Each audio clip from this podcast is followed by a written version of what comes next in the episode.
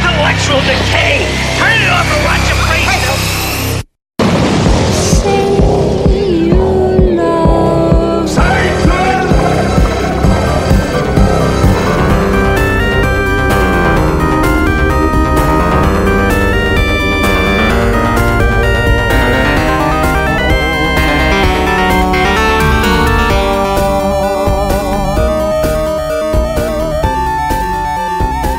Welcome to Sodom and Gomorrah, an unsavory podcast fulfilling all your hedonistic desires for unfiltered cinema. Guten Tag, pleasure seekers.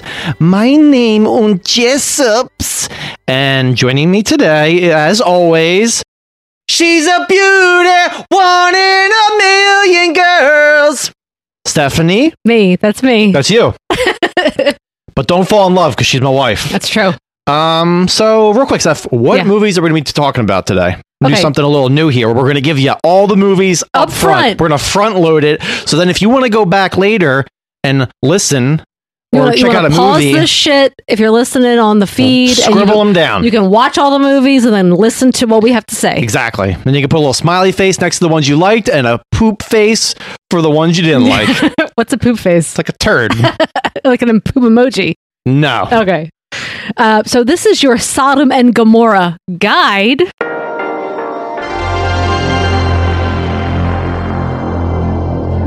Natural Enemies from 1979, Pledge Night from 1990, Stalking Laura from 1998, I mean 1993, The Little Things from 2021, Bare Knuckles from 1977, Edge of the Axe 1988, Welcome Home, Brother Charles from 1975. Mhm. Silent Madness from 1984. And we're going to wrap it up Oh, with God. With what? Virtuosity Oh, shit. 1995. That's two Denzel Johns. Yeah, two Denzel Johns. two Denzels. There's a reason for it. There's a method to the madness. It's a young Denzel and a Pep Pep Denzel. Dude, we have a lot of shit to get through. This is probably be a long episode, so It people is. are probably gonna be like, "I'm out. I don't So- need to listen to anything about virtuosity, and I'm out." and uh, Discord is empty. Yeah. After like the two first two movies, people are gone. They don't want to hear any more shit. So yeah, we obviously we have a ton of fucking movies to get through. We're actually getting through our first uh, snowstorm here too. Yeah. uh, in a good while. I feel like we haven't really gotten any like good snowstorms. That's In a what few years. that's what it's come to. We're talking about Yeah. we're talking about the weather. We're talking about the weather right now. Well, because we haven't had any significant snow since we've been in our house, which is over two years. yeah, Yeah. yeah. and it's was- supposed to snow again tomorrow. We can't make a snowman in this house though because we live in the city, so it's just like sidewalk, and then our yard is like a deck, so you can't really make a Yeah. snowman. But it, mu- I, I was thinking today, like it must be terrifying to be an actual snowman, like because you can never tell like what has feces on it and what's clean because your poop's white Yeah. and your skin's white, so like you just can never tell like if you got poop on your hands I before mean- you're trying to eat.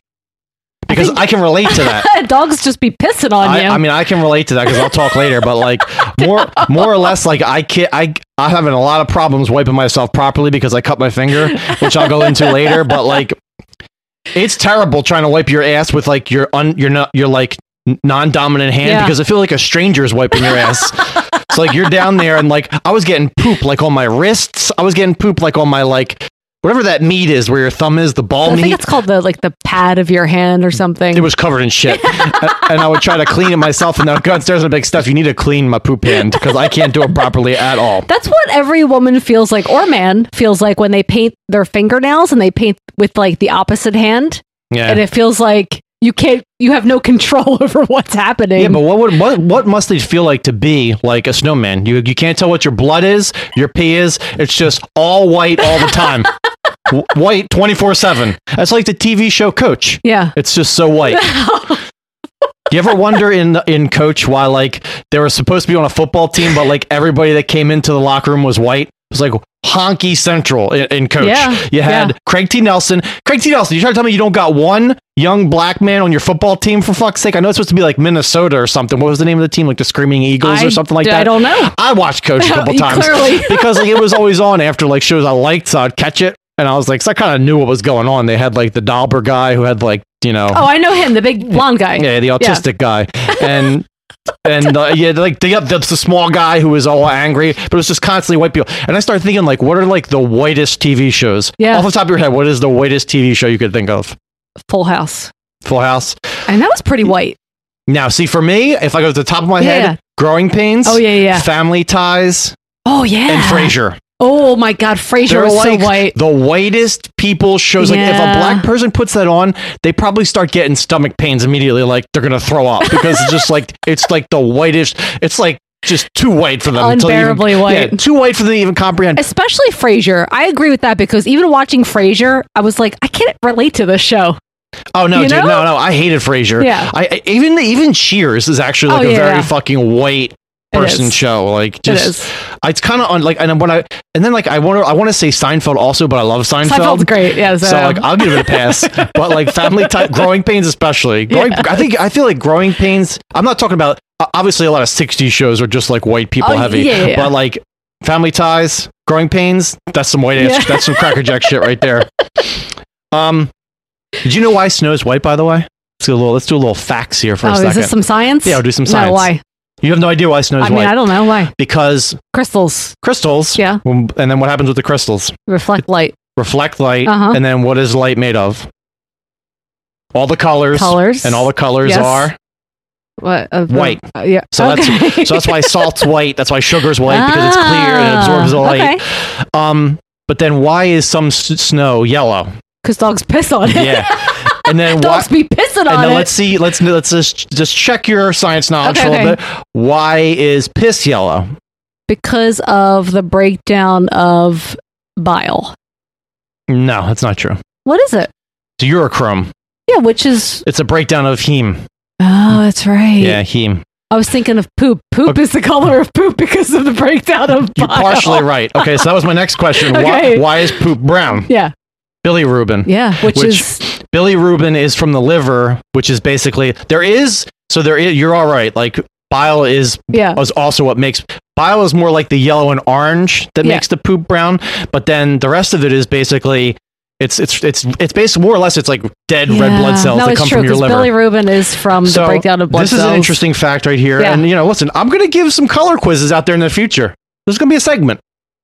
Gross anatomy color quizzes by Jessup because I'm I'm very learned. But here is this is what poops are made of, and it's going to gross you the fuck out because you think of poop and it's like, eh, it's fucking disgusting, but it's really disgusting when you when you hear about it in percentages. Poop is 30% bacteria. Terrifying That's, that's a lot.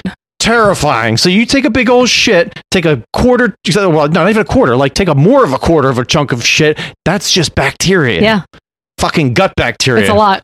That's You- a lot. well, of I sh- mean, you have billions of bacteria It's in nuts. your guts. Yeah, and then 40% of that is the used up, like, like, the waste byproducts. byproducts, Yeah. like, like red blood cells Yeah. and other shit. And then 30% of that is fiber. yeah. Which so like 30% is fiber. That's when you're like, you know, you gotta eat celery so you can take a shit. Stop eating stromboli, Jess. That's why your fucking ass is full of hemorrhoids. I mean, you've heard my poop stories about seeing entire kernels of corn and whole black beans. I- and dude, I don't know how you did looked that shit. I I mean, like, poop. I don't know what it was. and she'd be trying to talk about this stuff like mid foreplay, and I'd be like, it's not No. the time. that's not it. That's It's not the time for corn. It's not true. It's disgusting. No, it's it's. I mean, listen, I don't know. Dealing with just with with poop is disgusting. As like, I get grossed up on my own poop. Yeah. Dealing with others' poop, especially you, like There's a way to separate yourself from that. At least when like my you patient- compartmentalize that in your brain. You Uh, know? yeah, well, at least when my patient takes a shit, I know it came from this guy. No, So, but see, like, that's- But you're just dealing with like strange pipe poop. That's why it's easier because you don't associate it with a human. You just have a cup of poop. Oh no, You know? no, no, no, no. It could be like an orc up there from like fucking Lord of the. Rings shitting, and I, that's that's listen, terrifying. here's the thing. I'm I scared. worked I worked for many, many years as, as a vet tech, so I dealt with dog and cat shit. And then I moved to human medicine where I deal with human shit. It's kind of yeah, all the but same. here's the thing. Here's the difference. It's in, no, no, it's not because cats and dogs eat like normalish things. Humans eat disgusting Yeah. stuff. Hu- Humans eat their boogies. They eat their scabs. They're fucking eating chips Wait minute, and are- tacos and dogs eat other animal shit. That's, That's, fine. disgusting. But that's fine because it's mostly just like it's corn. It's mostly just corn. like everything we feed animals is like a corn product or horse meat. So it's fine. It's like a couple different things, you know. Yeah. But like humans, when I was a kid, I was eating fucking icicles off And of cars and had like motor oil on know. them. I, I was talking about this the other day because of the snow. I was like, dude, when I was a kid, I'd just I'd be crawling on my stomach, army crawling over to cars with like these huge icicles on them that were brown. I'd just be sucking them, and they were like had like this like salty taste to them, Uh-huh. probably because of like fucking like exhaust Yes. fumes. And I was just like, nah, blah, blah, blah. So many know chemicals. I am gonna be riddled with cancer. Like by the time I hit forty, you're like, yeah, dude, how are you still alive? So you have another year, is what you're saying. Yeah, it's you should not be living anymore. So I had a little incident going back to the snow that made shoveling a little difficult. Yes. Um, and as you may know, I'm a man of adventure. I fucking slammed my finger in a door. I slammed my finger in the MRI door. Which is describe it. Okay, so the MRI door is very, very thick. It's probably like 24 inches okay. thick. Uh huh. It is With a brass lip on it, it's right? it has a bra- it has a brass lip on it because and then the way the brass lip kind of interlocks it it interlocks with this big kind of looks like a um safe for a bank because basically when you crank the handle closed for um the MRI door it seals out all the radio frequencies from going into the room because it doesn't want to you don't want to get false information in your MRI from when the machine's reading hydrogen protons off of a human body. So it's huge, it's heavy, it's a bitch to close. So every time I close the MRI door, I pull it really hard behind me and I slam it and I close it. Well, this time I was walking the patient out of the room. I wrote this down because it's very multifaceted yeah, we- story we, need, with we layers. all the deets. yeah, I'm gonna give you all the deets. So take a sip. I'm gonna take you on a journey that is called my misery. And and bad choices. bad choices, a lot of bad choices, which I'm known for in this industry. Um, so I was I was walking a patient out of the room after the MRI, and I kind of slammed the door closed behind me like I've done a thousand fucking times before. Closing it behind me, I'm left-handed. You can see my fingernail in Discord. Um, it's bandaged up, not as bad as it was before at all, um, because it's been like over a week since it happened. This happened last uh, You're Thursday. And um, so yeah, I, could close the door behind me at a pretty aggressive rate and feel it, feel the pressure, you know, because you know when like you know when you stub your toe, there's like this like delay Yes. of like the pain. Before you want to scream and the punch neurons somebody. sending the, the the signal to your brain that you just fucking killed yourself. Yes. So I slammed the door closed and I kind of just went like like that, like kind of like a grunt. And when I like looked back, I fully expected to see like my fingertip on the floor Yeah. because I had slammed it so fucking hard. And I kind of, you know, you do what you normally do, which is like grab your grab the part that you you, you injured.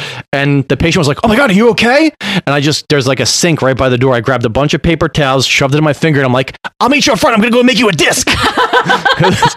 Because like, after the MRI, like we make someone a disc with all their images on before they leave. So I fucking walk up to the front. I, I had to open up her locker for her. I go up to the front. I like look at my finger and I'm like, oh, it's not that bad. And then I like flexed my finger like open and it was just like a fucking, I looked like I had a vivisected vagina in my fingertip. So I start cleaning it out or whatever. And I still had two more patients to do for the night. So I was like, it's not that bad. I was like, it's fine. I'll just keep this paper towel on it and I'm going to go, I'll finish up my patients or whatever. So I got just walked up, got the next patient. Imagine if you're, imagine if the person who's taking care of you comes up to you with a wadded paper towel in their hand that's just covered in blood.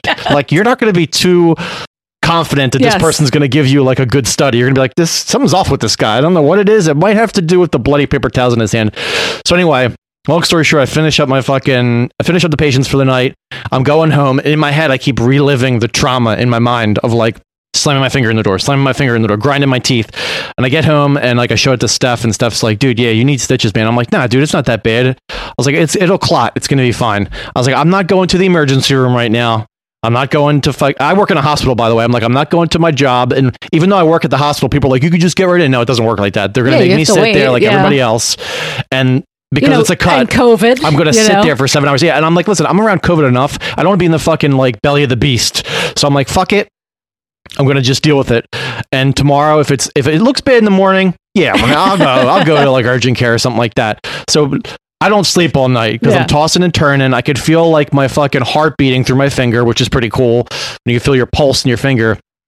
Um, and I'm like, I wake up the next day and I'm like, yeah, I need to go to fucking, uh, I need to go to the urgent care, whatever.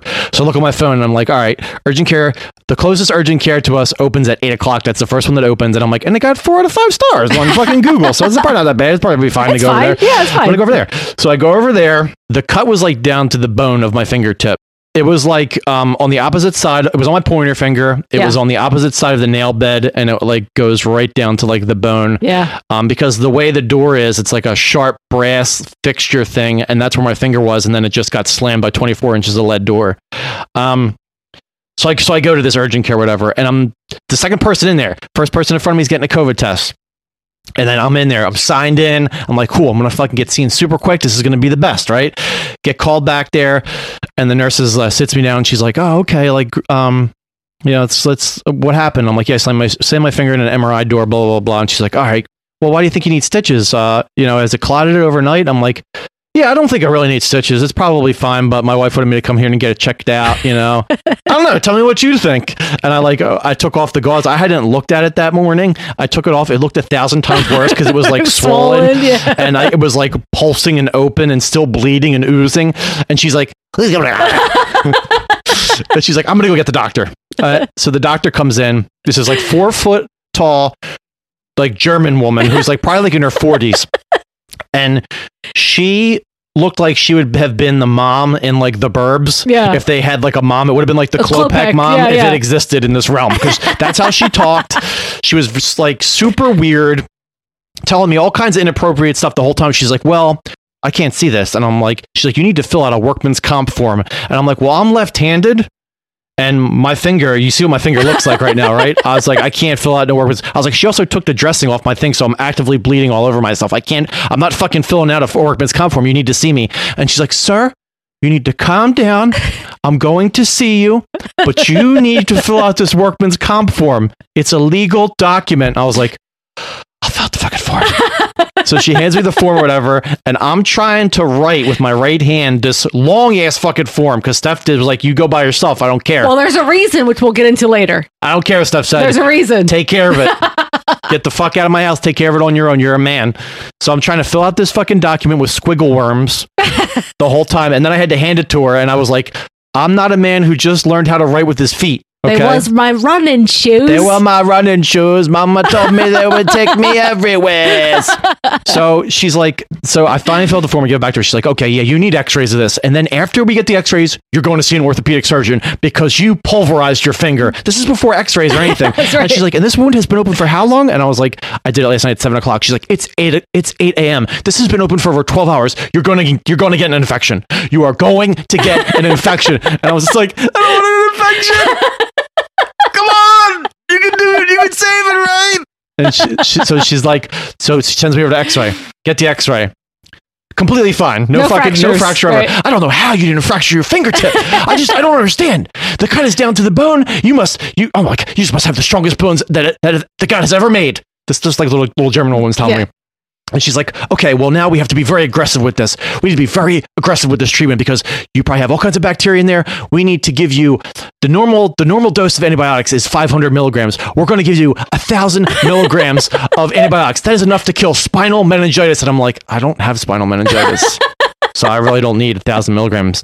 She's like, no, no, you're going to get a thousand milligrams. so she leaves the room and I'm sitting in the room and, and I could hear her out in the hallway telling the nurses, he needs a thousand milligrams of antibiotic. Go, you go in there, give it to him. And then the woman's like, we don't have a thousand milligram vials. We only have 250. and she's like, well, he's going to get four shots then. Four shots.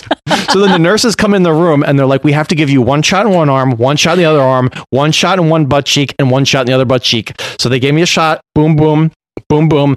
Pull down your pants. He said, pull down my pants. I give the one girl my butt cheek. And then I was like, how do you want to get the other butt cheek? And the other the woman's like, just give me your other butt cheek. so I put my butt cheek toward her and I slid down and I was like, relax, girl. There's enough white booty to go around for everybody. And she like, she gave me a shot in my butt. These fucking things were long. Then they gave, then they gave me a fucking tetanus shot, right? Yes. So that happens, okay? She's like, okay, you're good. You got all the antibiotics you need on board, but I'm also going to give you a by mouth antibiotic that you need to take as well. And I'm like, this fucking woman's crazy. Yeah. She thinks I have like fucking necrotizing fasciitis in my finger. It's fucking, it's nuts. So then she's like, okay. Now we need to talk. Now we need to talk about numbing your hand. So we need to give you a. She's using all this jargon because she knew I was an MRI tech. Yeah. It doesn't relate to what I do though. Right. So she's like, we're going to give you a digital block, and I'm like, what the fuck is that? I don't know what that means. What is a digital block? We're going to put two needles in your wrist, one on this side, one on the other side of your wrist, then one at the at the left at the outside of your pointer finger and one on the inside of your pointer finger. And that's going to block all the pain Yeah. for, for like that you may feel. block. Yeah. She's like, "Nurse, set this up for me." and so the nurse is like setting it up for her or uh, she looked like she was having a rough time trying to figure out anything the whole morning because this this woman was like frantic so she's over there setting it up, whatever. She comes back in. She's like, okay, is it ready for me? And she's like, yeah, it's all ready. This is the wrong kind of medicine. Do you want to use your, do you want to lose your license? you cannot use this in a man's wrist unless you want him to be paralyzed in his hand for the rest of his life. She's saying this out loud. And I'm just sitting there like, I had a thought in my head like, do I want to continue my care at this urgent care or do I just want to Yes. stand up and get the fuck out of here right now because I feel like I'm in a madhouse? I thought I was like, I thought I was on board like a fucking alien UFO and I was being fucked with. Like Ashton Kutcher alien was going to come out and say, you're punk, bro. Because it was just, I felt like it was, it was insane. So she gets the right stuff or whatever. They fucking shoot me up with the you know with the four shots, which hurt like a fucking bitch, but whatever. I like to think I have a pretty high pain tolerance just because I've had a lot of tattoos in my life. Me and you both are going through tat- tattoo removal, Removal, yeah. but I've had like probably like ten or twelve tattoo removals at Yes. this point. So I like to feel like I'm not trying to be a hard ass because it definitely fucking hurts, but I feel like my threshold is just a little bit higher than the average person's. All right, but this is my fucking fingertip and it hurts like a bitch. It's So like it's sensitive. yeah, it's it's nuts. So she's like, okay, this digital block's going to take 20 minutes to work to set in all the way. While this is happening, we're going to soak your finger in iodine. And I was like, can we wait until So it, it takes effect? Yeah. Because that seems kind of wrong. And she's like, no, we need to do it now. So she puts my finger in this this iodine Did bath. it burn? Iodine doesn't usually burn, It didn't, right? no, it Okay. didn't feel like anything. Yeah. So I was shocked. But it looked like I had poop finger afterwards. Like I was digging, itching Yeah. my butthole at night. and I had like a really poopy butt. So, so I'm sorry. Is this going Okay. on too long? No, no, it's fine. It's fine. Um, So uh, it's, it's almost over. So she comes in after the 20 minutes and she's like, Hey, how does it feel? And I'm like, Yeah, it feels like a hand. I don't know. I don't know what to tell you. It doesn't really hurt. She's like, Okay, well, now we're to, now I'm to like uh, irrigate it with saline. So she puts like the end of like a, a, fucking like saline tube in my fingertip and is just squirting saline in there all day, squirting saline, squirting saline. I'm like, "Ugh, it's good. Because like it was cold and it, it just it didn't hurt, but it just didn't feel good. And I, I didn't like it. But she told me like earlier, she's like, listen, I'm going to give you this digital block, but I'm also going to give you a lidocaine before I put the stitches in. So don't worry about it. So she's done doing the irrigation, whatever, and um, she's like, okay, I'm going to start with the stitches, and I'm like, okay, she's still going to do the lidocaine. She's just telling me like she's getting ready to do the stitches, and I'm like, so I'm watching her, and I heard, and the nurse came in, the nurse is like, oh, did you give him lidocaine already?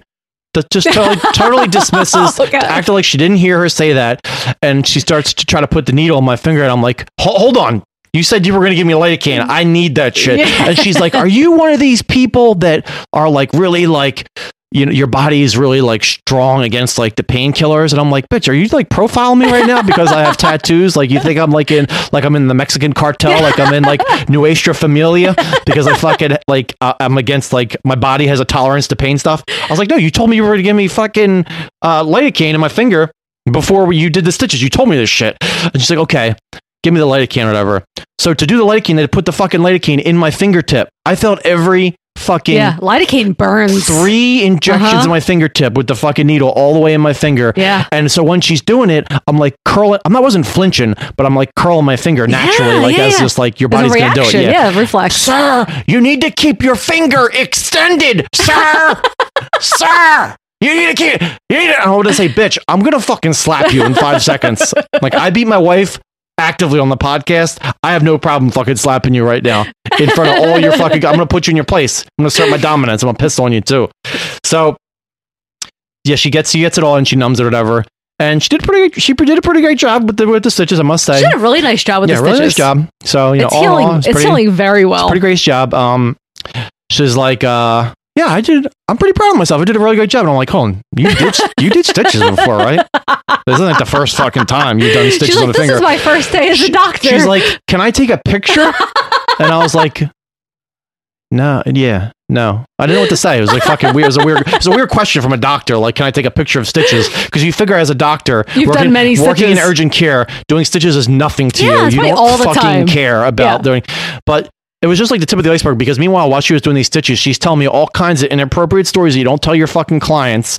Number one story she's telling me is about she's talking about COVID the Yeah. whole time.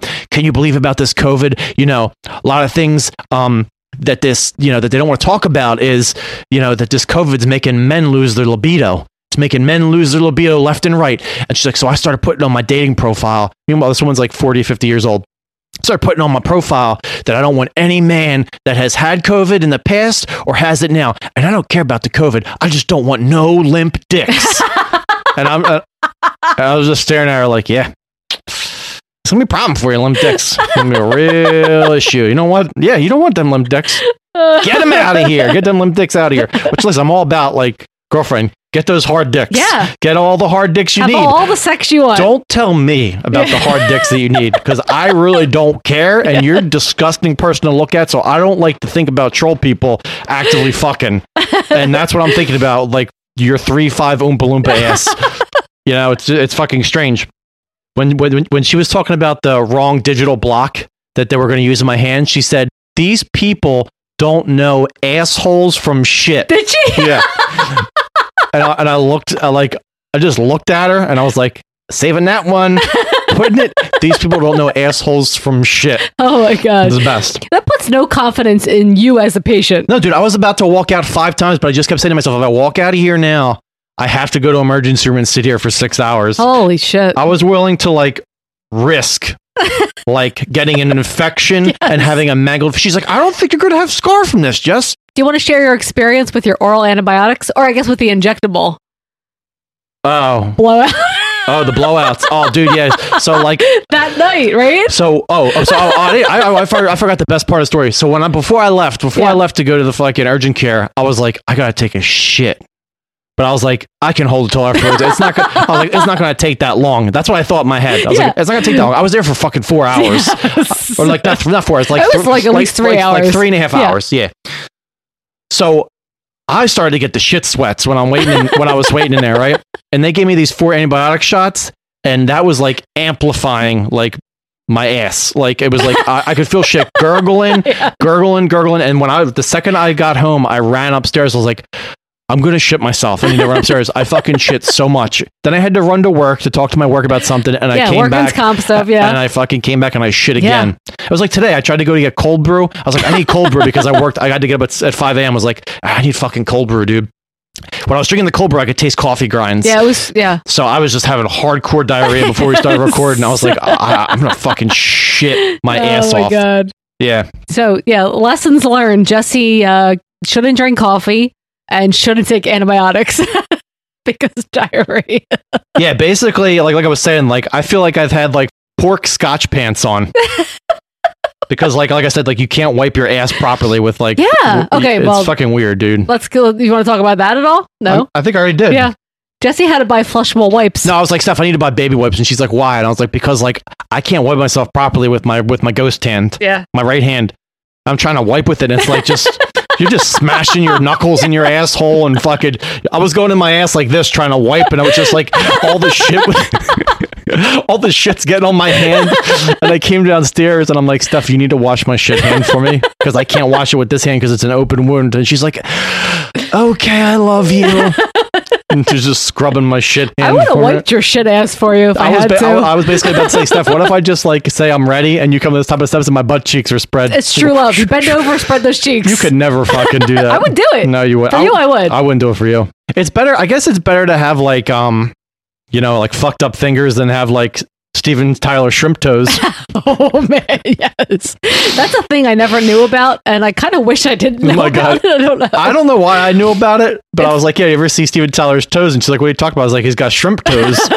She's like, what does that mean? So then I started sharing on Discord. I started sharing all these Steven Tyler shrimp toes um, because he has like what's called like hammer toe. And I see it all the time at work with like old people because like, you know, basically what happens to elderly people, well, not with elderly people, it happened to Steven Tyler too. But he's fucking old as hell. I, I guess he's like 86 at this point. But like, yeah, your toes start to like, your ligaments like break and they contort. So like your toes start to like become like an L and like fold so over fold onto over each other toes. But I see like old people and they're like big toe is basically like folded over the Oh, rest of their toes. yeah? I mean, I've been wearing like you know, this isn't actually so bad. The, the, No, the covering for this is like regular, but like earlier in the week, I was like, I had like some Bernie Sanders mittens going on there. Did you see the Bernie Sanders uh, fucking mitten porn, by the way? No, Oh my god, I don't want to say it. it's fucking the best, No. dude.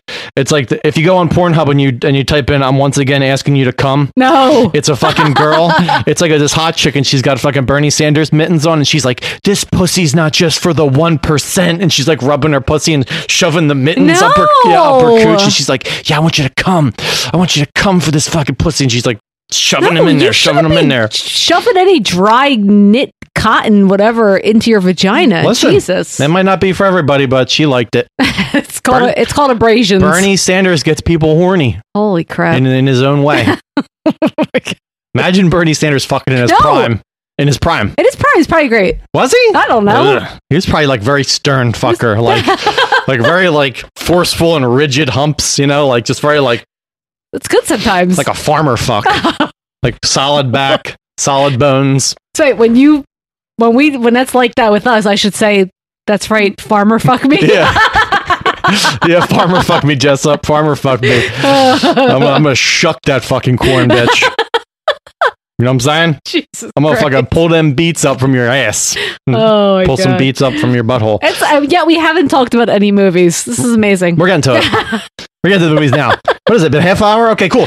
Thanks for tuning in for the Jessup thing, mutilated finger, and poop talk. Because that's what we talk about poop and fingers for half an hour. That's it for the show. We'll See you next time. Goodbyes. is that a cat? Yeah, it was the cat. Yeah.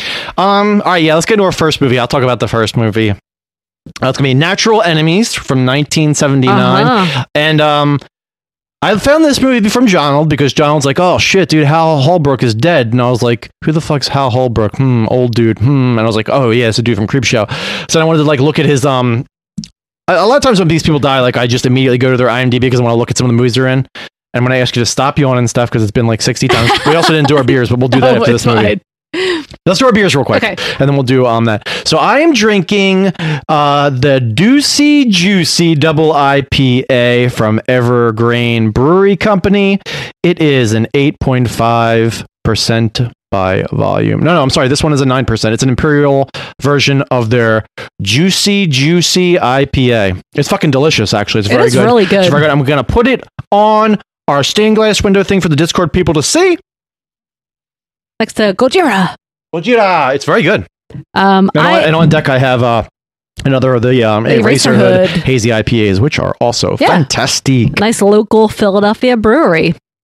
Um, I have a monorails are the future hazy IPA, double dry hopped. Uh, this is from Double Nickel Brewing. It's seven point eight percent, and they are located in Pennsauken, New Jersey. Salkins! Dude, I Um, used to go to the Pennsauken Mart, which was basically, we're going to put it on the stained glass window for the peoples to see the monorail, which you probably can barely see, but listen. I used to go to the Pennsauken Mart. Uh huh. I used to call it the P Mart. And it was a cockroach laden mall with just like like it was like a mall that you would see like in Star Wars, like episode one, where Mhm. people are selling their wares. There's just like Right. weird alien people selling you like weird meats you never heard of before. Yeah. Weird like old stuff, junk. Yeah. Most a lot of junk. But like, best not to question it, right? Don't question it. Don't question. Everything's a little smelly, and you're probably going to get products that have roaches in the boxes. Like I bought, like I got a Zanti Misfits there, which uh, if you're not familiar with the Zanti Misfits, they're from the uh, they're the little ant guys from the uh, Outer Limits that have like people faces. Uh, they're fucking awesome. I wish I would have kept them, but I got rid of them in the Great Purge of 2005 because they're so expensive right now. Um, but I remember I got one of them from there and I brought it home. I was so excited. I opened up the box and literally like 16 Yeah. cockroaches scattered from it. I'm like, well, now my whole house is infested. so you gotta fucking take care of this. Remember that time we were at the um uh, thir- uh, the local thrift store and I opened that cookie jar and there were all the roaches. Oh my god! What was that from? What was it? What was that thrift store? Circle thrift. Oh, Circle Thrift in Fishtown. Yeah, oh man, that was upsetting. Yeah. I mean, but it's par for the course. I was like, somebody's I mean, buying like, all listen, these roaches. You're in Fishtown, but you're in Kensington. I mean, let's be real. All right, guys. So we're going to talk about Natural Enemies from 1979. As I was saying, I found this on his IMDb after me and John had talked, and like, I'll really just like click on movies that have interesting titles, and I happened to click on this one for whatever reason, and then the fucking description just jumped out at me, and I was like, oh god. Never heard of this one before. That's but that's a great fucking title. I'm gonna watch this one. So I looked for it. Impossible to find on VHS. Impossible to find on Blu-ray. Impossible to find on DVD. So, of course, of all places, it's on fucking YouTube. You can watch it on YouTube. And I will fucking tell you right now, it's a good primer movie if you're considering suicide because it's what most people would call a downer, quote unquote. it is. Um, besides Hal Holbrook, it stars the Nurse Ratched uh, chick. What's her Uh, name? Louise, Louise Fletcher. Fletcher. Yeah. Yeah. Um, so I'm just gonna give you a brief synopsis of the movie because listen, it, like I said, it's a downer, but It so it, it basically takes place. He is like the narrator of the movie. It's just basically about him. It follows him around. He hates his life, hates his job, hates his kids, basically hates his entire life. And the movie begins with him kind of standing in his bedroom, and he's like deciding, like, this is the day. This is the day I'm going to do it. I'm going to fucking shoot my entire family. But this like happens countless times, like in the movie, like where he's like deciding, like, this is the day I'm going to do it. But then he goes downstairs and like goes through his daily routine of like not killing his family and, you know, putting Yeah. another day under his belt. Um, and as the movie goes on, you figure out that like you know his wife at one point had a mental breakdown like years ago, where she received like shock treatments Yes. for it, and he was like actually very emotional when this was going on because when you know him like in the current like day in the movie, he's very like emotionless and just negative. But like when they show these flashbacks of him, he was still like a person. You could tell like he had like this like part of him that cared about his wife. Um, and she attempted to suicide on multiple occasions. So since like her mental breakdown, they sleep in like separate rooms. And their sex life is basically like Hal sneaking in at night and he spoons her while she's asleep and pulls down her pants and he goes like, eh, eh, and he comes inside. He comes inside and the one point, Steph was watching with this I- I up watched a the point. I, I ended up yeah. finishing on my own, but like he's she he like finishes and she like wakes up and she's like, "Oh, I didn't hear you come in. Did did, did you enjoy it?" And he's like, "Well, I know you didn't." And then she's like, "You only enjoy it when you know that I don't." And I was like, "Whoa, Yes. that's fucking hot." That is fucking some hard ass penis shit right oh, there. man. So he commutes every day four hours to his job because they live out in the burbs. They live out in this fucking weird ass like barn in like the middle of nowhere with his family. And he runs a magazine in the city called The Scientific Man where he like interviews people, like interesting people. They could be like anything. But one interview he's doing in particular is with like this astronaut, and this astronaut's basically telling him like walking on the moon. He's like, Yeah, when I was walking on the moon, it's like every step was like having an orgasm. It's just constant orgasms. And Hal's like remark was like, that's awesome. You're never going to feel anything that remotely cool in your life. So just go home and kill yourself. like it's basically like his response. And the guy's like, you're right. I'm gonna fucking kill myself now. I would never have thought of it that way. But then he like kind of like he connects with like something like the astronaut says, where like the astronaut says like um he sees like a parallel between like the astronaut saying like when you're on the moon, he's like I never felt more lonely, and then he's kind of like that's funny because like I'm on Earth and I feel like the loneliest amongst all these people, where I'd felt, probably feel like amazing on the moon. So he decides to like talk to his friend who's a Holocaust survivor. At like he calls him in for like another interview or whatever, and he decides he wants like a professional opinion because he's reading like all these um, articles where most men fantasize of murdering their families. Um, so his friend shows up who's a Holocaust survivor, and he, there's like this side story of his like his his um friend wanting to like write an article for this new for this Right. magazine. Mhm. That's why he's also there. But his friend's basically like, you know, this person you're talking about is you, right? you know, it's like this like person that wants to murder his family is you because it kind of sounds like it's you. And he's like, no, it's not me. Nah, man, I'm cool. You know me. They call me Hal. You know, they call me Hal. Never fill my family full of holes, Brooks. That's me. Oh, man. That's me, right, man? That was a bad joke. and he's like, mm, that's not sitting too well with me, huh, Holbrook? I don't believe you. So his friend's like, um, okay, dude, because it sounds like it's you. Maybe you need some street hookers. And so he's like, yeah, I, th- I think that's the trick right there. So he goes down the street and he gets a bunch of butt sluts. Yeah. He's like, I want, give me five of your best butt sluts. so he goes in there with the butt sluts and they're like making salad in his ass, like making fucking Cobb salad with ham and fucking blasting his ass and they're kissing and they're fucking putting stuff in his butt. A lot of butt stuff, but mostly a lot of kissing. And then when he's done fucking, apparently this is what you do with butt sluts when you're done like having your way with them. But they're paid, they're paid professionals, you know. So like they're paid to do whatever. So I guess like when he was done the butt stuff, he's like, I want to talk about my wife with you, and they have to listen. They're just like, God, I don't want to listen to fucking this guy talk about his fucking wife. But you learn all this backstory about like him in this um like kind of like it's not, it's like almost like a flashback. Um and as that's happening, like he, you know, his that guy he was talking to, uh, his buddy, the Holocaust survivor. He has like a weird uh, interaction with him also, where his buddy's like, "Yeah, I was on the train, and this and this kid came up to me. He's like, "Oh, you were in the Holocaust, right?" And he's like, "Yeah, that's why I have this tattoo on my hand, you fucking idiot." And he's like, "Yeah, I bet it's not as bad as I bet the Holocaust wasn't as bad as they say. I bet they embellished it." And the Jewish guy was just like, mm, "Buggers," you know. That was like a weird side story that they had, but um, Well, that's why he wanted to write the article, right? Because he was like, "Oh shit, people are gonna." No, it's like people. It's like Holocaust deniers today, Right. And this movie was made in ¡79. Yeah. so it's interesting. This movie's fucking heavy, dude. For It being really made in '79, I was like, what I saw, I was like, I was like, holy shit! Hal thought he was to win an Oscar for this if it wasn't made on like a two dollar budget. So um, so as that's happening, where he's fucking the hookers, that that his Jewish friend calls his wife and is like, "Yo, listen." You're gonna die because he's Oh, gonna he's, he's gonna kill you. So you need to look in the house for a gun or something like that. You need- and so she goes into his room and she finds the gun that he's been like assembling and loading every day. And she calls him and she's like, um, "I found the gun in your bedroom. Uh, yeah, we need to have a conversation about this." And he's like, "No, I heard a raccoon. I, I heard a raccoon in the trash, and I was gonna shoot it, but I didn't want to wake you guys up." So I was just like, "Ha ha! All right, kill that raccoon later." He's like, "Why are you laughing like that? Do you always laugh like that when you're nervous?" no, I'm not gonna kill you. I'm definitely not gonna fucking kill you. So she's like, "Well, listen, I'm gonna meet you at work," and he's like, "No, you're not taking the train all the way up here. I'm gonna come home and we'll talk about it."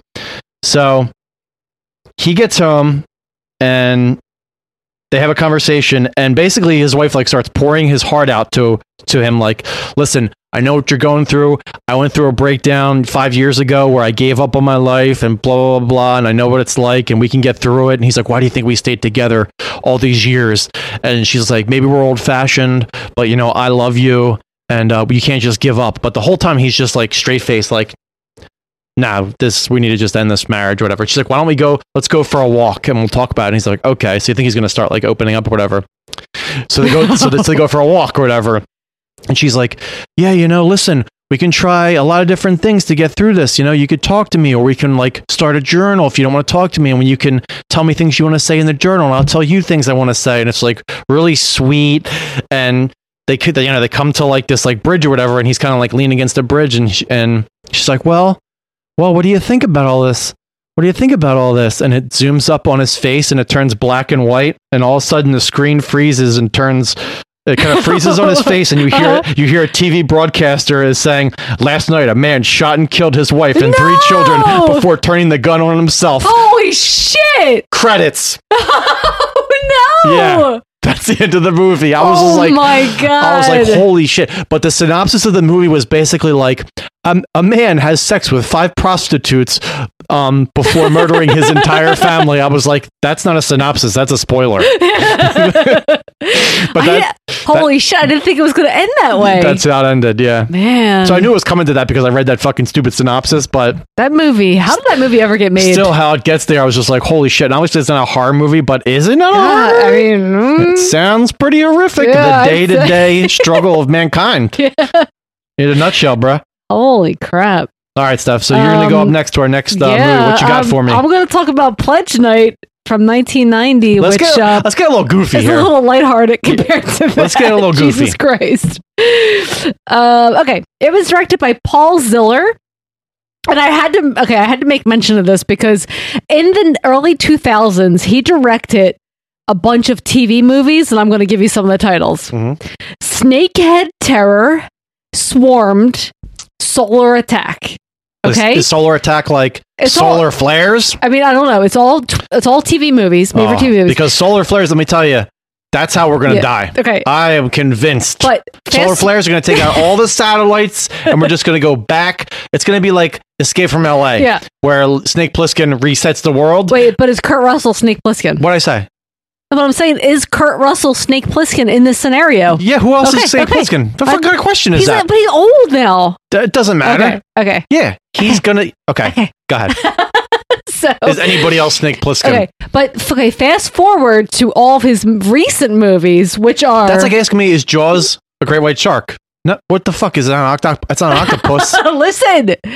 Okay, So fast forward to his most recent movies, which are called entitled "Picture a Perfect Christmas," "Jingle Around the Clock," and "Good Morning Christmas." Oh, so he's doing that thing. yeah, he's doing that thing. He's doing the opposite of what the of what that other director did that did um Yes. anything for Jackson. yeah, who did all Christmas movies? anything for Jackson's like let me make 60 Christmas movies and then let, and then let me make my balls deep horror Yes. showcase. yeah, And then this dude's like, "No, let me make a stupid movie and then I'm let me make flip the script. I want to be known for my Christmas shit." yeah. Yeah. I mean, are you Um, trying to tell me he didn't make any money off Pledge Night? I mean, I don't think so. Because I think he made a pretty penny. I don't think so. He might have broken the box office that year, 1990. Oh, man. I was only eight, so I don't remember. I don't really recall. Okay, so here is the description of this movie, direct from the back of the blue of the of the I was gonna say the blue of the VHS, but it's a Blu-ray. Yeah. Blu-ray. It's a it's hazing season at Phi Up. Why is Phi Up? That's weird. And isn't it? Isn't it like uh, pie? Pi? Is it Pi or Yeah, isn't, isn't that what they do with like? Isn't it like Pi Kappa? I don't know, Like but it's spelled with an H. I don't know. Isn't it silent? And the boys are up to all sorts of things. Guys, of Steph doesn't know anything Greek. Like. Roman numerals elude Well, her. that's Roman. That's Yeah, not Greek. Same thing, same No. ballpark. Like they're next door neighbors. So like, don't give her X's and V's.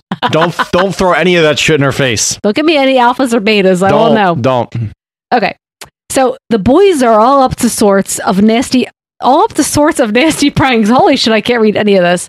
On their hapless pledges, in between regular bouts of Betwixt. wetting their whistles at the campus watering hole with some of the area's beautiful sorority babes, which they refer to as pig night. Yeah. But this is going to be one literal hell week as they unwittingly unleash the, the spirit of Acid Sid, an unfortunate pledge who has accidentally dissolved in acid during a hazing prank gone wrong some 20 years earlier. How many people do you think in history have accidentally dissolved in acid? Well, First of all, this hazing prank involved a bathtub full of coffee grinds. I don't remember what else. It was like cereal, milk. I don't know. And a bottle of acid that just happened to be sitting there on the ledge. All right, real quick, I want to take a little detour here because people may be asking at this point, like, guys, where are you getting these fucking? You're getting Blu-rays now. This is a little Oh, weird. it is I was going to say I'm a disc daddy now. Disc daddy. No disc daddy. Blu-ray gourmet. oh my god.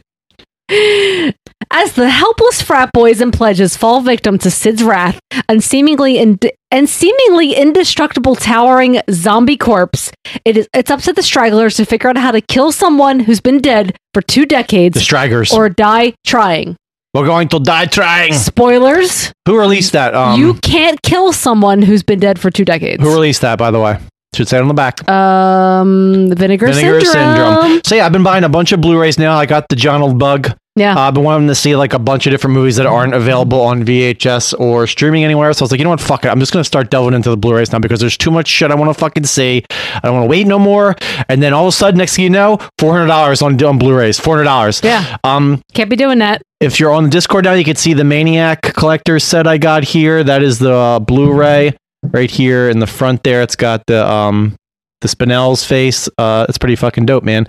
I did like a stupid unboxing for that because I, I figured people would want to see it. But you can get that uh, the Maniac Ultimate Collector's box sets on Amazon, but the German Amazon. German So you Amazon. just like you actually go on the German Amazon and you have to pretend you know how to read German. Just click buttons like I did, and then eventually it comes to you. Hopefully, and that's why I I, I click the right buttons because it's got this here. is like this is not English. I don't know what it says, but ordered. yeah, I mean it's it's amazing. It's fucking. It's, it was two hundred bucks, but I think it was worth every cent. Every I cent. love Maniac. I love the Spinells. It's one of my favorites.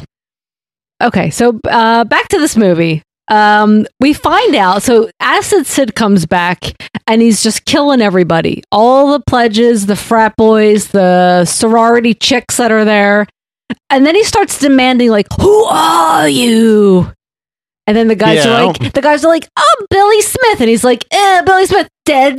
then he finally gets to the one guy where the guy's like, "I'm." So and so, and he's like, Well- "Oh, I came back to save you," and we're like, Holy shit! What? Steph just like went to like the last five minutes of this movie. Steph started it. So Steph started her synopsis, and then she's on the last five minutes of the movie. it No, no, you need to say This movie is like 45 minutes of just frat. It's just frat jokes. No, I'm gonna get to that. I'm get just to hazing. I'm gonna get to some hazing stuff. for like 45 minutes, I bro. am. I am. Um, but I'm gonna. I'm just gonna wrap up the movie and then I'm gonna go back. Okay, it's a weird way to do it, but okay. Listen, it's, it's your way. So anyway, he kills everybody, and the, some of the death scenes are like they're pretty decent, yeah, right? Um, it's fun. It's super fun. It's fun, and then but then he gets to the point where he starts demanding like, "Who who are you?" And then they'll be like, "I'm Billy." Who are you? And then finally he gets to the one guy who's like, And he's like, I have not eaten for days. And then he's like, and who says you will? See, and earlier in the movie, this kid's mom was like, I don't want you to be in a frat. And the kid's like, It's fine. I'm going to be fine, mom. And then we find out that the mom dated Sid when they were in college, right? So that's why she's like, Don't be in a frat. It's bad news. Don't So- you know my ex lover got dissolved in acid? Yes. So Sid comes back In and this is very like, house? I came back to save you, kid. But we don't know if he's this is dad. I think it was his dad. No, it's his dad. he doesn't say it though. He's not like, son, you're my because son. This is a highbrow movie. They don't want to spell it out for you. They want to say, like, what does he have to write it on a chalkboard? I'm your pet pet? It's fucking stupid. No, you know it's his dad. Yeah, so he doesn't kill this last kid and then he disappears, but then he at the end he's like still killing people and he's like killing like the frat boys who like weren't there.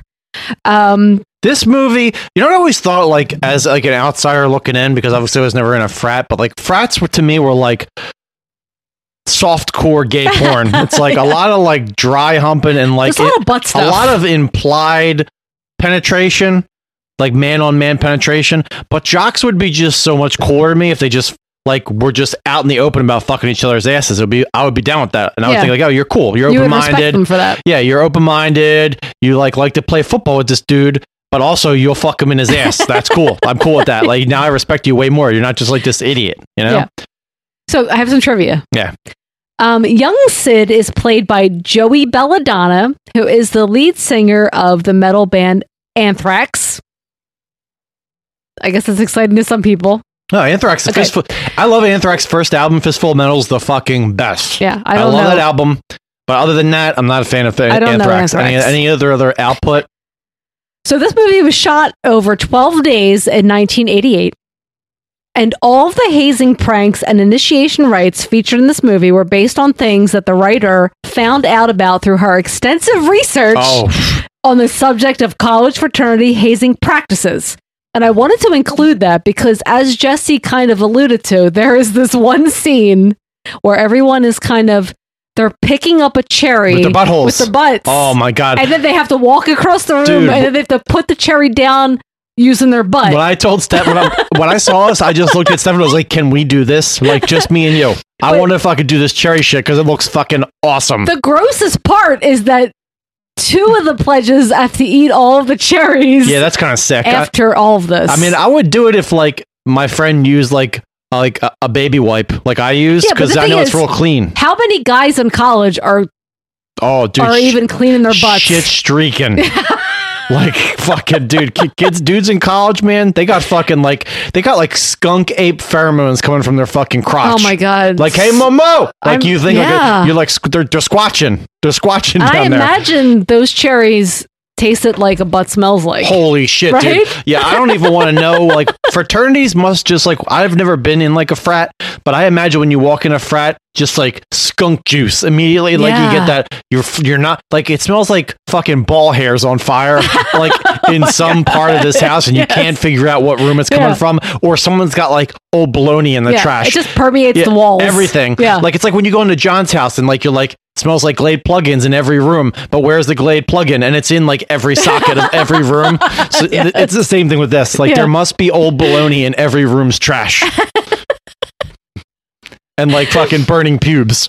Um, so that's really all I have to say about that movie. Um, I highly recommend. It was fun. Yeah, I've really I mean like the dude who plays Dan, his laugh. Oh, he's. I didn't even get into him, but like, I feel like I don't want to ruin everything because that's a whole side kind of thing. Yeah, this isn't gonna that's be like, like, a misdirection. Obviously, with Simon Gomorrah, it's not going to be like a deep dive, Yeah. but it's just gonna be movies like we recommend or don't recommend. Like with the first movie that we did, like that I talked about, Natural Enemies. I recommend that movie. You watch it if you're a kind of person that just likes to watch absurd shit. Which, if you're listening to this podcast, I probably think you do. yeah, Like because I, I you know what I think it's like it aligns with um slipping in the darkness, the weirdness of it. Slipping into darkness. It's like that. Yeah, it's like slipping in the darkness. It's just so absurd. But like the only way you can watch it is on YouTube. So I would say watch it now while you can because I don't fucking. Just be prepared for like a downer. Oh of yeah, a movie. dude. You know, take a Quaalude Yeah. and just watch that. And cut Yeah. yourself a little bit. watch like you know, just really like, and then they have, when you're done, like listen to Sisters of Mercy. Cut yourself a little Yeah. bit more. Smoke a clove cigarette. Then you'll just be normal Just smoke again. some cloves. Smoke oh some man, cloves. I miss those days. Yeah, um, so I look and again, I've been buying like tons and tons of um Blu-rays now from like Vinegar Syndrome and uh Arrow is uh, I've been buying a lot from Arrow and um Mondo Macabro. So I'll let you know what um these Blu-rays. So that's the cool thing about like Simon Gomorrah that I feel like you know when we do Say Love Satan and hopefully we're back in the studio in the near future where we do deep dives on like one movie. I, I'm always sad because like I watch it. Me and Steph watch a ton of movies and we don't really get to talk about them.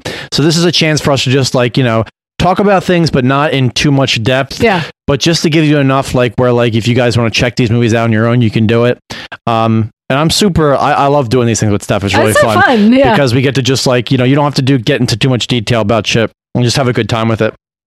Um, yeah, so i- with that in mind, I'm going to talk about a really stink movie that Steph thought was from 1998.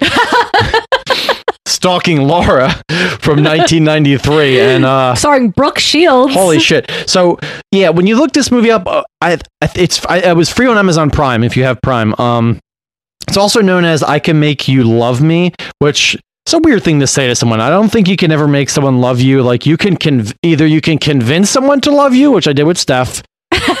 Through like a lot of conditioning, you know, a lot of conditioning, years of conditioning. true. And eventually Steph's like, Yes, I love this man.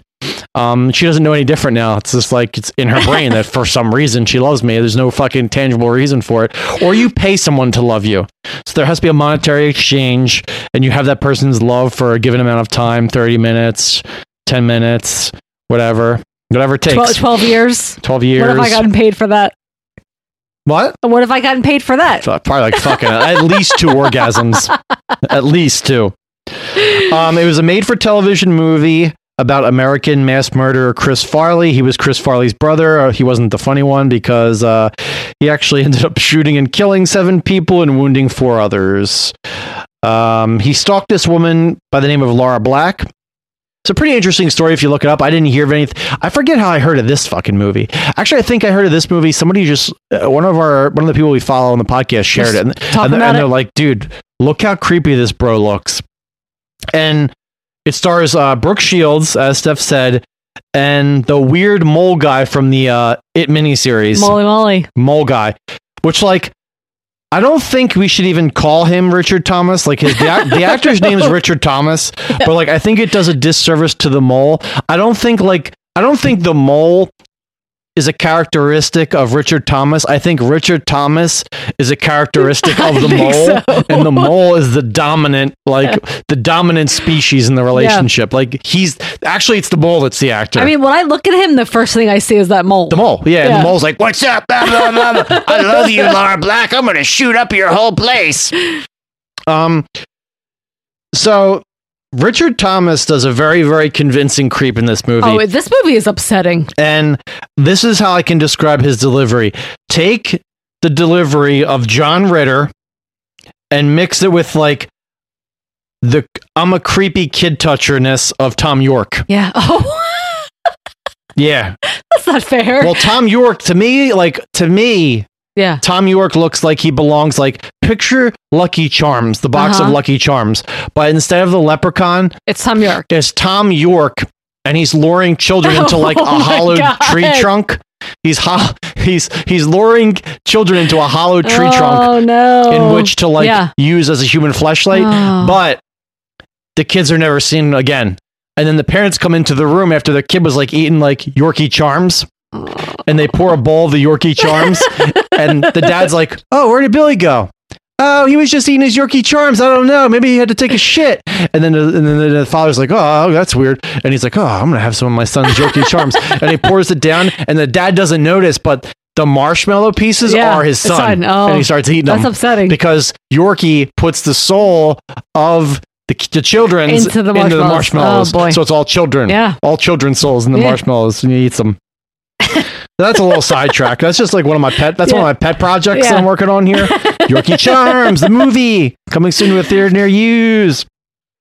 Um, yeah. So let's talk about this Yes. movie. I don't really want to talk about it too much, but what I want to say is he's a fucking hardcore creep in this movie, Richard Thomas, Yeah. and it's a pretty good made-for-television movie. I watched it. Steph watched I watched most of it. in and out because she was Yeah, doing some I was doing schoolwork. schoolwork. But he's basically a huge creep. He stalks Brooke Shields. From like her first day at the job. So the real story goes that he stalked Laura Black, this guy, for four years, and meanwhile, it's uh, I think it happened in like the early uh it was the like late eighties. mid to late eighties. Yeah. yeah. And she was going to HR, telling her all this stuff, and they're like, "Oh yeah, he's just a creep. Everybody knows he's a creep." And blah blah. blah. Stop making a big deal about it. So she just kind of dealt with it for four years until he started getting like really like weird, weird about it.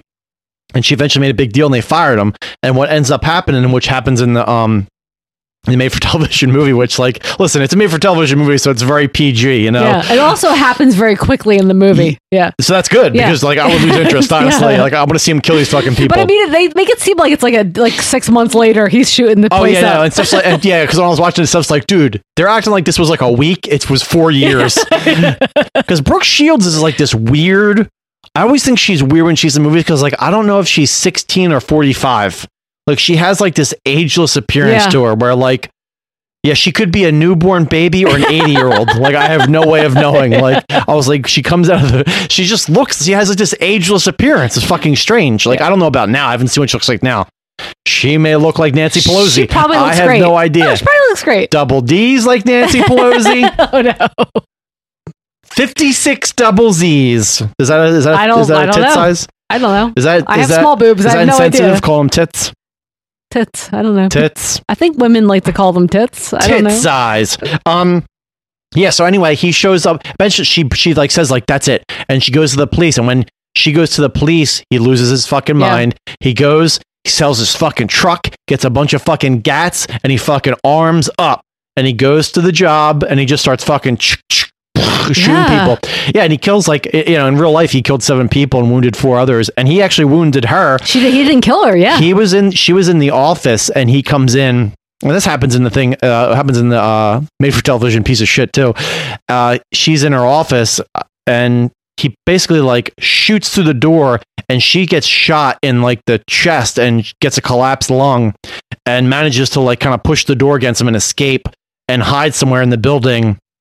And then they manage like he's still in jail apparently now. Like he's like he's um oh, he's still alive. He's still in jail. Oh. Yeah, he's still he's in jail for life. Um, but he ki- fucking killed seven people. That's and it's, crazy. And it's nuts because like I always think about that. I, I thought about that multiple times in my life, like diff- through different jobs I've had. Not my current job, but like I've had like warehouse jobs where pe- disgruntled people have left, and I'm like. 50-50 if that guy's coming back and shooting this place up so I'm gonna call out for the next couple days like you know No, I mean I'm laughing about it, but it's not. yeah, it's it- not a laughing but, but, matter. it, but it is like you know you think that, but also at the same time it's also like yeah that would never happen. So I can't imagine like you It know happening to- just like especially when you're working like a fucking like cubicle job right where you work in like a fucking like building and then all of a sudden next thing you know. You know, this dude you worked with for fucking 10 years is coming in with a fucking shotgun down the hall. And it's almost like, how many seconds does it take your brain to process that this dude's really killing people before you're like, yeah, he's gonna kill me. He's not here. It's not Halloween. You know, it's like I can't imagine that. You know, I like I make fun of it, but it's also at the same time, it's like f- it's very fucking surreal to me. yeah. that no, like, that's insane. I can't imagine. and there's and everybody probably has. You know, you've probably worked multiple jobs in your life. You've probably had this one guy at one point where you're like, this guy's a little off. You know, and Mhm. You don't want to like ostracize the dude for being weird because some people are just weird and they'll never fucking kill anybody. But then there's like this one guy that is going to fucking do it at one point. So my what I'm trying to tell you is just kill the guy that's weird. don't don't give Or him don't have a job. don't give him the opportunity. Take it to him first, okay? Say, I'm sorry, you're a little too weird, and you snuff him out. Snuff him out like a cigarette. You know, put on a ski mask when he's going to his fucking thing at night. Say, I'm sorry, Jack, but you're just a little too fucking weird, and the chances of you doing shit to me down the line are too high. Des. oh.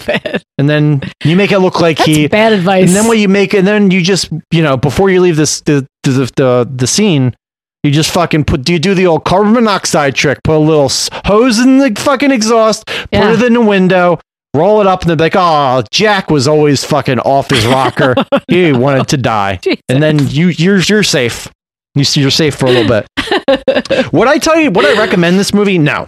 Yeah. But you know, no, it was entertaining for a made for TV movie. It was. sometimes you got to get that made for television. Yeah. Like made for television is like getting like it's like getting bruschetta, like you know, like the little breads with the fucking Like the tomato garlic with the stuff, tomato right? garlic chops. Yeah.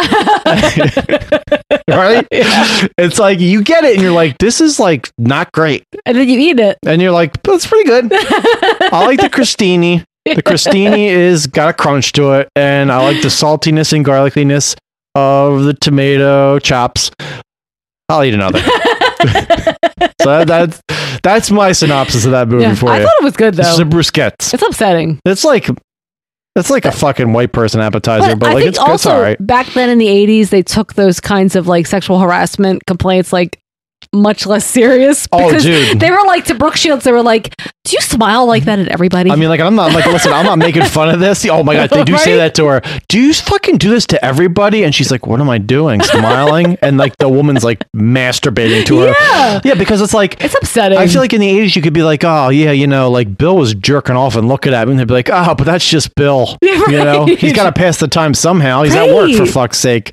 And women are just like, oh, okay, it's gonna be like that, and then you just have to watch Bill jerk I off mean, every not that women day. aren't dealing with that shit currently, mm-hmm. but like I feel like it's it's at least like more Like acknowledge you. understood now. Yeah, like Yeah, oh, yeah. this is a thing that happens and it's not okay. Yeah, I was like, when she go and Brooke Shields goes, oh my god, dude, there's this part in the movie where like he mails her. It's like you know before Photoshop, obviously, and all that. But he takes like a picture of her, and then like he crops a picture of himself in the picture with her, so they like they're a couple. Yeah. and then he mails it to her on Christmas with her family because he ends up getting like her personal of her information. personal information, and this happened in real life, Yeah. IRLs, Yeah. before people even knew what that meant. Hashtags and shit. Yeah. No one knew what hashtags were. What the fuck is this goddamn? What is this? Yeah. Fucking cryptozoology shit. I have no idea. Steph. Anyway, would recommend.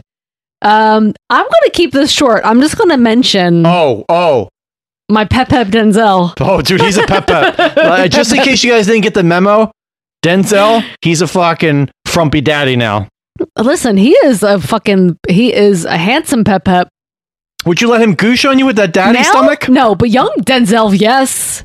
You would still let daddy no. Denzel go- goosh he's on like, you. He's got like the old man face going What on. What if he rested his little belly on your butt and he was just like, you know, he's probably got that sweet honeycomb Oh still, God. though, right? The So- Denzel honeycomb. he probably does. Yeah, that's probably sweet. Uh, so uh, this is uh, we watched this on HBO Max. It's like, streaming. like Vermont maple syrup, right from Denzel's stem. um, it was directed by John Lee Hancock. Who? What does he do? He directed Steph, what does he do? The Blind Side and The Highwaymen, which we just watched recently, which was semi enjoyable. Who it is? Who did that? Um, Kevin Costner. Kevin Costner and Woody Harrelson. Woody Harrelson. Remember? And they killed Bonnie and Clyde. Yeah, it was fun. It was fine. Yeah, I like those movies. I like those throwback Bonnie and Clyde movies. I like, but I like Kevin like Costner. old Kevin Costner, old Woody Harrelson, old men teaming like- up to kill some kids. I like looking at old Kevin Costner. I'm like, yeah, he looks like a man that's ate, you know, too many Strombolis in his early 20s and had a lot of hemorrhoids and just, but he, but he, but he got over the hump. And you know, he used a lot of preparation H in his early twenties, and now he doesn't have that problem anymore. Yeah. but he's got some, he's got some like you know speed bumps in his in his rectum, is what I would say, like remnants of hemorrhoids. But He Not probably like- has prostatitis. Is probably blown. what he has. oh yeah, Yeah. yeah, he's probably got like broccolini. He's probably got fucking broccolini prostate. No, what is that? What is that shit called that we get all the time?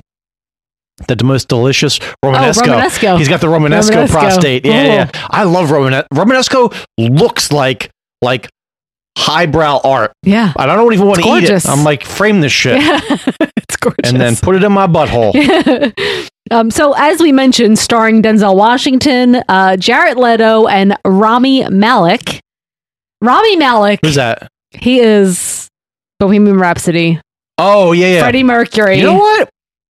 I love that man. I do too. I like him. I like. I think he's, He's a great weird actor. looking. That's why I like him though. Yeah. Because like he's like. Eh, most women wouldn't have sex with you, so I'd like you because most weird- women wouldn't have sex with me, so I can relate. He's like a weird little mouth. Okay, no. You're No, handsome. What were we talking about? He has a weird little mouth. Thanks, Steph. You're, No. you're adorable. I like um me and Steph were talking about I was like Denzel. No, you said like Denzel does this weird does thing, mouth thing. with his mouth thing, and I was like, yeah. So does uh, the Rami Malek. Rami Malek. He does this weird mouth thing. So basically, you're watching this movie, and it's two guys doing weird mouth things to each other, like delivering lines. So it's like, oh, "Hi, I'm looking for Jared Leto," and Denzel's like, "You're never gonna find him. You're never gonna find Jared Leto. like I've been Denzel, looking. I've been looking for him since I was he does age." it like I mean, watch all of his older movies when he's young. He's he does this weird like I'm f- I'm like focused. I'm gonna find this man. He's mouth intense. Yeah, mouth yeah. Den- Denzel's intense. Which like, imagine Denzel's face between your legs, and you're looking down at him. I can't now because he's, he's- pep pep. and he's trying to yeah but all you see is like all you see from denzel is like His from, eyes up. from like the bridge of his nose Yeah, up where he still looks youthful. so you're like you could look down and then you'd be like either he's solving a murder or he's eating my pussy and i fucking am okay with either one of those things because i'm about to come right all i'm gonna goosh all over his fucking face Let's talk about how disgusting Jared Leto so is. in this is the thing about Jared Leto that really irritates me. Jared Leto, and this makes me hate him so much, even though like I like him in some of his movies. Is like I feel like Jared Leto has become like this like character actor where he's like, I'm so sick and tired of being perfect in every way. You better make me disgusting. and like that's what he tells his agent. Like he just walks around his agent's like fucking office all day. He's like, I need a script where I can be gross. I want to be fucking disgusting and gross. And he's like strutting around the fucking office with his hand behind his back like this. And he hands him like, here, oh, here's the thing. And he's like, I love this. Can I be gross in it? Yeah, yeah, yeah. When are they gonna make a movie about Jared from Subway? Because I want to do his biographical movie. I want to be uh, just let me put on a fat suit. Can I put on a fat suit and be Jared from Subway? Jared Leto does Jared from Subway, and I'll just eat mayonnaise sandwiches. I'll be in a fat suit the whole fucking time. It'll be fucking great. I'll jerk off with mayonnaise sandwiches.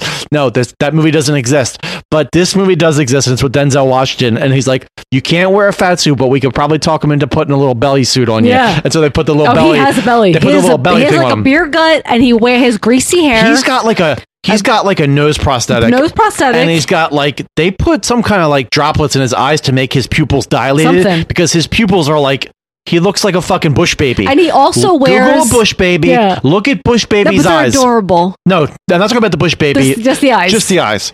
He also He's got bush baby eyes. wears his work coveralls throughout the entire movie. Yeah. Which is disgusting. Yeah, because you know what they call that? They call it the pork scotch Yeah. pants. and if you don't know what pork scotch pants are, Google it because I was living that pork scotch pants life. Bruh. Um, so basically, this movie is about a serial killer who's killing all these women, and Denzel's trying to hunt him down. So this movie, I'm not gonna, I'm not to argue. No. I don't want to uh, interrupt you, rather. Yeah. But I'm gonna interrupt you, and um, because like I kept telling stuff like, man, this movie's fucking great. It was started off really, but, but really what, well. But what did it start doing? Stuff start doing this little corny shit. Start doing all this little corny shit. All, and I feel like as Denzel, like. I don't even think of him as like an A-list actor. I think of him as like a fucking A plus he's actor, elite. He's where he just fucking hawks Lugers down on the A-list actors because he's so above it. He should have been like. I feel like Denzel should have got final cut on this movie. like he should have. It should have been called the the regular release should have been called the Denzel cut. Yeah. and he could have took out all this corny shit because there's corny shit in it, like oh, because Denzel. He can fucking emote so much just from like his look. yeah. Just He doesn't I- have to say anything. like he looks like he's haunted and shit, and he's Mhm. staring at a wall. And I can be like, yeah, he's haunted by all these fucking like people that these like dead women, these dead right? women. Yeah. And they can't just leave it at that. No, it has to be him looking, and then it pans over, and you see like dead woman standing ghosts. in the Yeah. reflection with like dumb, stupid, like fucking like they listen to My Chemical Romance, Yeah. and I'm like, I don't fucking care about these Yeah. My Chemical Romance bitches. I want to fucking see this shit. I just want to see Denzel crying. Yeah. Sometimes less is more. you know? exactly. Take that fucking My Chemical Romance and shove it up your ass. So I don't want to ruin the movie for anybody, but I want to say that I think that the end fizzled out for me a little bit. It was a little Oh, bit. Of, it was a little bit of a oh, letdown. the ending's horseshit because Yeah. what's his name? Malik Don't- McGeezy. We're not going to say. Don't ruin it. What's his name? Rami Malek. Rami Malek, Malik McGeezy is the best. Everything's so good, and it the way it fucking resolves itself, I was like, nope. Yeah. No, and I want to say, do not recommend. But at the same time, I'll be like, watch it because then you'll know why I don't recommend. But also Denzel. But also Denzel. Pep Pep. Pep Pep Denzel. But also don't recommend. I couldn't even get that out. Pep Pep Denzel. what I want to say is, you want to see, you want to see prime time Denzel virtuosity, which we'll get into in a little bit, guys. We're gonna get into it. That's the bookend of our uh, episode. yeah. So um, I know it might be a little early, but let's do a shot. How's everybody feeling in Oh, Discord about doing a shot?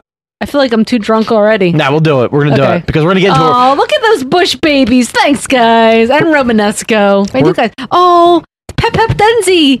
Look, Oh man, he's like he's he- got some dentures. Oh, he's got veneers. I know. but he can still suck my dick. Take I him was, out. I was talking about that. when We were watching the movie. I was like, oh, his teeth. Ooh. Yeah, they look fake. But listen, I mean Yeah. that happens in Hollywood. It's Dude, like he's like 70 years old. yeah, he's still great. Also, I his would- son. We love his son too. He's at that age too, where like he's like, I don't give a fuck. I'll take some roles. Like I want to see him do. I would love to see Denzel do like a legit, like he did Fallen, right? Which was like, oh, I love. Listen, I love Fall because it's filmed in Philadelphia. It's filmed in our neighborhood. yeah, I haven't watched it in forever, so I have to we get to another rewatch rewatch. it. But yeah, I'll say like I would love to see him do like a legit because like when we were watching this, when we were watching that movie, I kept saying like, oh, it feels like seven, it feels like seven, Yeah. but then it kind of moved away from No, that a it- it lot. did, yeah. because I kept saying stuff like this feels like a Finchy movie. A Finchy, yeah. But then it kind of got corny, and I was like, Finchy would never do this. No. Finchy wouldn't do me he dirty like that. The, the corny route. Yeah, he wouldn't do cornball, and they did some cornball shit. But like, I would love to see fucking Denzel in like a legit horror movie with some like chops. Yeah. Like, like Finchy comes back. Finchy does like seven, but he calls it eight or something. You know, I feel like Denzel. I, I miss, I miss Denzel. and it's called like no, no. He does the secret sin, and it's called eight. And then that's the tagline, the secret sin, because like eight sins, Yeah. eight, eight deadly sins, and Eight then what's, the, what's the eighth one? And it turns out that it's like Denzel's veneers. It's like the eighth Oh, deadly sin, man. and it's like the cover. Also, the cover is say- Denzel taking his veneers out, and it's just gums. I want to say that Jason, that's not fair. That is a really bad picture of him. Are you talking about Denzel? Are you talking about DJ yeah. Intel? Yeah, because he posted that picture of Denzi. Uh, that's Pop- fine. He looks like a normal he looks- man. He's doing a weird smile. I appreciate that though because that's how normal people look, awkward and stupid. I don't want to see fucking goddamn these perfect pictures of people with Photoshop bodies and perfect faces. Denzel, yeah. I would still kiss him. All right, All let's right. do it.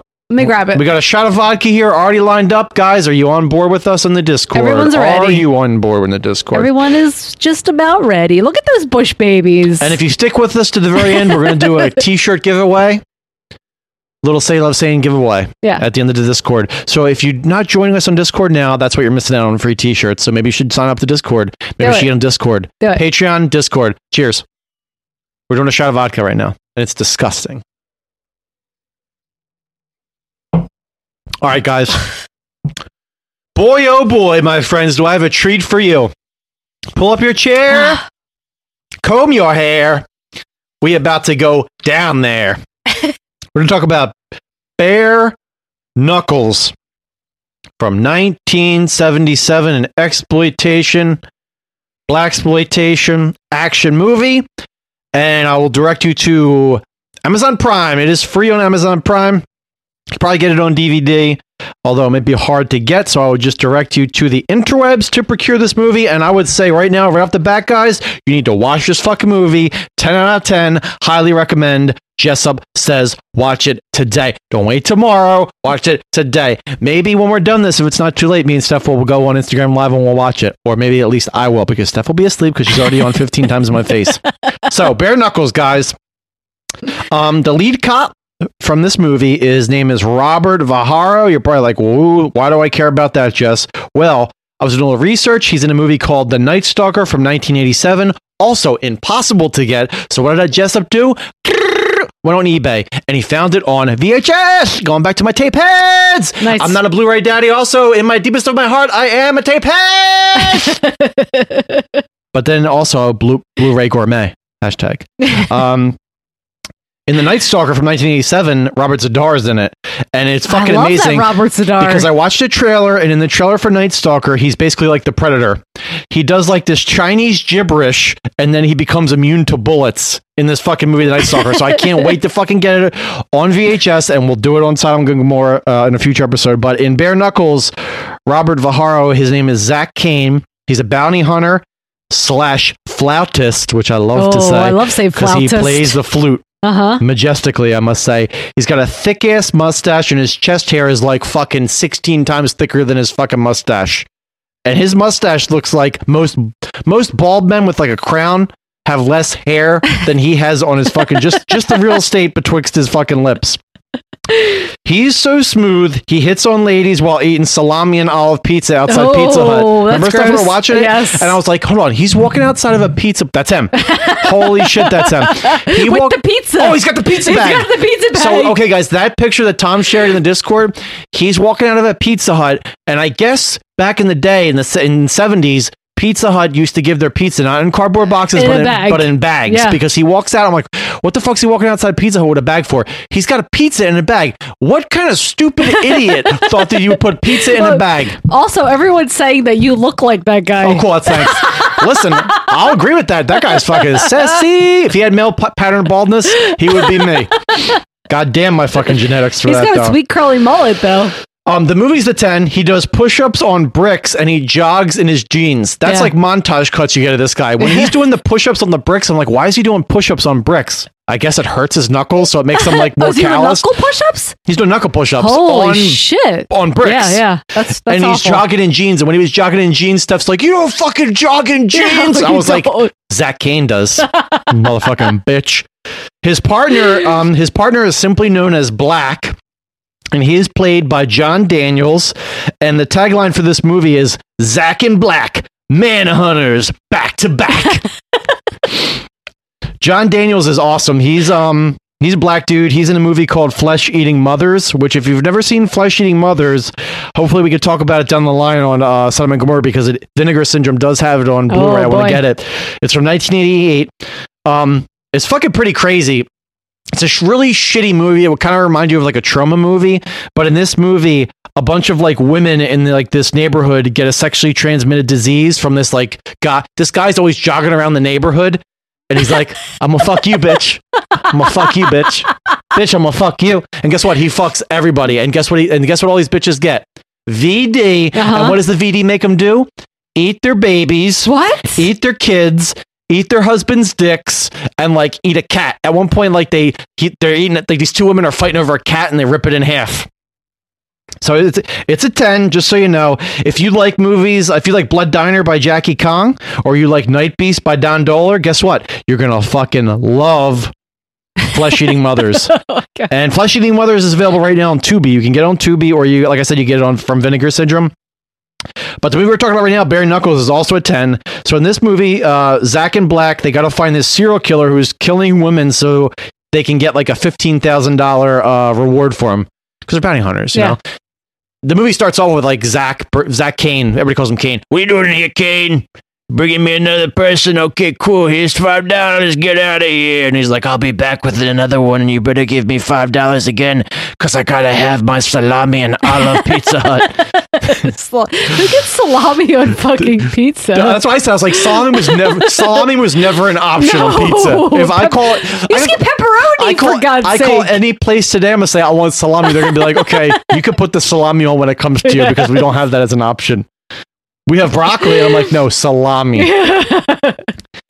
So the best way I can describe this movie is like a slasher mixed with an exploitation movie because there's a serial killer in this movie and he dresses like Grand Wizard of the KKK if he was like a leather daddy. okay. So he's got like a leather like hood on and like a leather suit, but he's like a kung fu master. And when he's getting ready to like when he's getting ready to attack women, he goes like like a like, Like a, a cat. cat? Yeah, like a cat. So women are like doing something, and he goes like,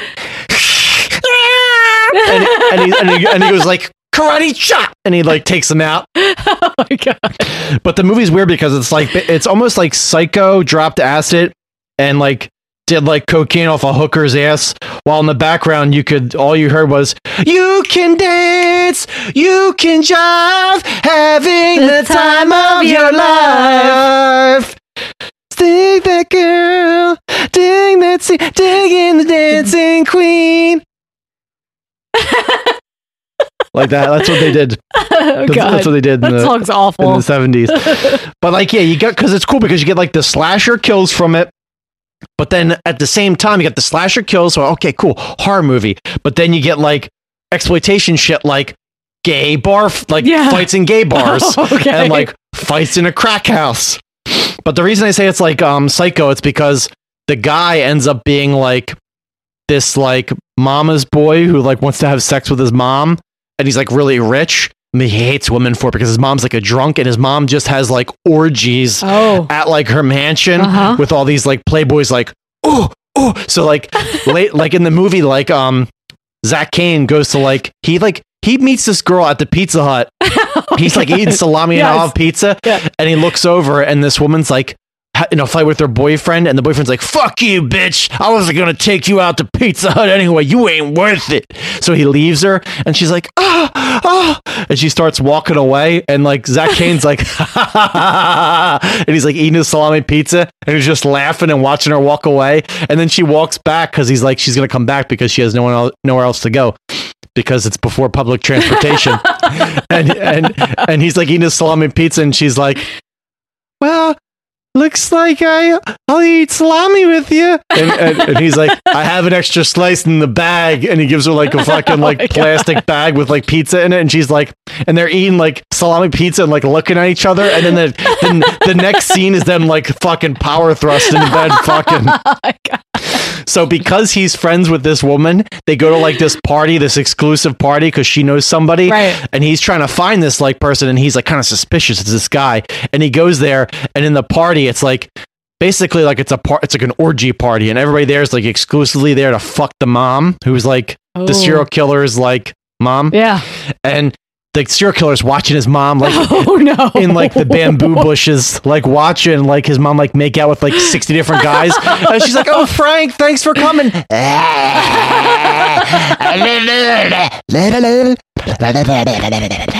And then the and then the, the chick goes into like she's like, Oh God, I drank too much. I got a shit. And she goes into like the house and she goes in the house and she hears like Mom, why'd you have to do it, Mom? Why do you always kiss them in their penis? And it's like the weird serial killer guy, and he's like hugging onto a pool table, talking to himself, and she's like, mm, buggers. Then they find out it's him. And then there's this Oh. whole cat mouse thing that happens Boy. throughout the movie. But I'm going to tell you right now the best thing about this movie is it's a serial killer, but the serial killer has a sensei, right? And so what you don't find out is when he was little, this sensei, you don't, why does he have a sensei? I don't know. The point is, the sensei looks like Ben. The sensei looks like Ben Graves. He looks exactly like Ben Graves. Like, someone find the someone find a picture of the guy that looks like Ben from fucking Bare Knuckles. You'll find it because it looks like Ben. You'll know he has a handlebar mustache and he looks like a It Jewish like person. he's got the Jewish look. And he's like, because the mom's threatening him the whole time. The son is like, I'm going to send you back to the mental hospital. And when he gets out of the mental hospital and he goes back, he's like, he tells his sensei, You don't know this, but I've been training every day since I was in the hospital. And the sensei's like, Oh, yeah? And he's like, Yeah. And they start fighting in the dojo. And the sensei's like, Holy shit, this kid's got fucking moves. I don't know what he's been doing, but he's got like oh, he's got like the monkey, the mantis, the chihuahua. He's got the fox. He's got the leopard. He's got the polar bear. and he's doing all this crazy shit, and he fucks up his sensei. And the sensei's like, "Now you're my master, and you have to teach me the ways." And he's like, "I told you every day when I was in the fucking asylum, I was fucking practicing the ways of the animal ninja." So it's a ten. Is that right now? Ben, Ben Dojo, Ben Sensei's in it. Ben Graves Sensei in the dojo. Check it out Uh, no one has uh, sent a picture because of, they're uh, probably struggling to find it right now. I'll I'll send it later. I appreciate that people are probably trying. I, I know I know what he is. so I'm gonna hand it off to you, Steph. Okay. So I'm going to talk about Edge of the Axe from 1988. AKA the dangers of AOL chat rooms. I got to find my notes. Okay. So this movie was directed by Jose Ramon Larraz. Um, and he directed Deadly Manor and Rest in Pieces, among other movies. Rest in Pieces is sucks. I've seen it. Deadly Manor I have not watched, but we have it on Blu-ray also. we do. We, we haven't watched it yet. Yeah. Future S and G episode. Yes. Where do we get that Blu-ray from, by the way? uh, probably Vinegar Syndrome. No? I don't see it. My God, Steph. Oh, on, Arrow. Arrow? on the spine. Arrow Video. Okay, so the rural community of Paddock County Guys, is if Steph has told you anything, always clear your throat right in the microphone, so people know you're serious when you're gonna when you're gonna read something. I know. That's how you know. That's how you know. Pay attention. That's a cue. Let me get that. Pay Let me get that fucking milk like mucus just deep out. The rural community of Paddock County is being rocked by the crazed exploits of an axe wielding psychopath who stalks the night in a black trench coat and mask. As the victims pile up, the authorities attempt to keep a lid on the situation. Whilst Do they? Do they try? They don't really try. No, there- there's no lid on the situation. Whilst Computer whiz kid Gerald and girlfriend Lillian seek to unmask the killer before the town population reaches zero. It's pretty dramatic. That is like, yeah, like you're just like I think he kills like three people in this movie. it's like it's like the authorities are watching the population count on like Welcome to like Missouri population fifty thousand. and They're like, oh god damn, it's down to two now. like what? That's like doesn't even make any sense. Okay, so to continue from that little synopsis of the movie, I'm going to give you a little more deets about this this uh plot. Um, so Lillian, who is, I would say is not Gerald's girlfriend because they just start dating. Like they're not really boyfriend and girlfriend, right? Like kind of. What do you mean they're dating? But not really. What the fuck it's does like, it- no, it's like a. It's not an exclusive thing. Why do I you think say. that? Because they don't seem like they're really like. To me, it's exclusive. You don't know. This is women. Women are so wish washy. to me, if I put my dick in you, we're together. no, that's Like, not how that it's works. It's a bond. No. It's a bond forever. Mm. I don't just put my dick in you and I'm like, you're my side piece. Like, if I put my dick inside, we're together. We're married. Yeah. No, I didn't say we're married, Okay. but like, we have, like, there's an expectation. Like, I'm not going to, like, leave the house and, like, a dick's going to fall into your pussy, like, immediately. Okay. You know? Yeah. I'm just saying. Uh huh. Like, but I make that known. Like, I told her this stuff when we first started dating. I was like, listen, when I leave this house, ain't no one going to stumble in here and fall into your pussy, right? And she's like, nah, we're good. yeah. I mean, yeah. I was like, cool. Also true. Because, because like, I'm not down with VD. I'm scarce. Yeah. It, it's a thing to be scared about. I'm scared about AIDS Well, more like uh, Because I- bacteria. I, mean, antibiotic resistant gonorrhea. because I told Stella, I was like, Freddie Mercury, number one artist of my time. And I don't want to be I like him know. And he was a cat dad. because I don't want to wake up one day and look at myself in the mirror and I got the horse teeth. Well, he always had horse teeth. The AIDS, though. look at the look what AIDS did to Freddie Mercury's teeth. Terrifying. Oh my god. Can you imagine stuff? So what was his dentist bill like Lillian. when he went in there? Because that dentist had to spend like a day per tooth. Well, the dentist isn't cleaning your teeth anyway. It's the hygienist who does. That hygienist should have been. I hope she was getting double pay, like in Graveyard Shift when they had to go Yeah, clean down the basement. Basement. Yeah. That was like doing Freddie Mercury's teeth. Like it was like you had to talk to a guy beforehand. It's like you cleaned Freddie Mercury's teeth. You're going to get double pay.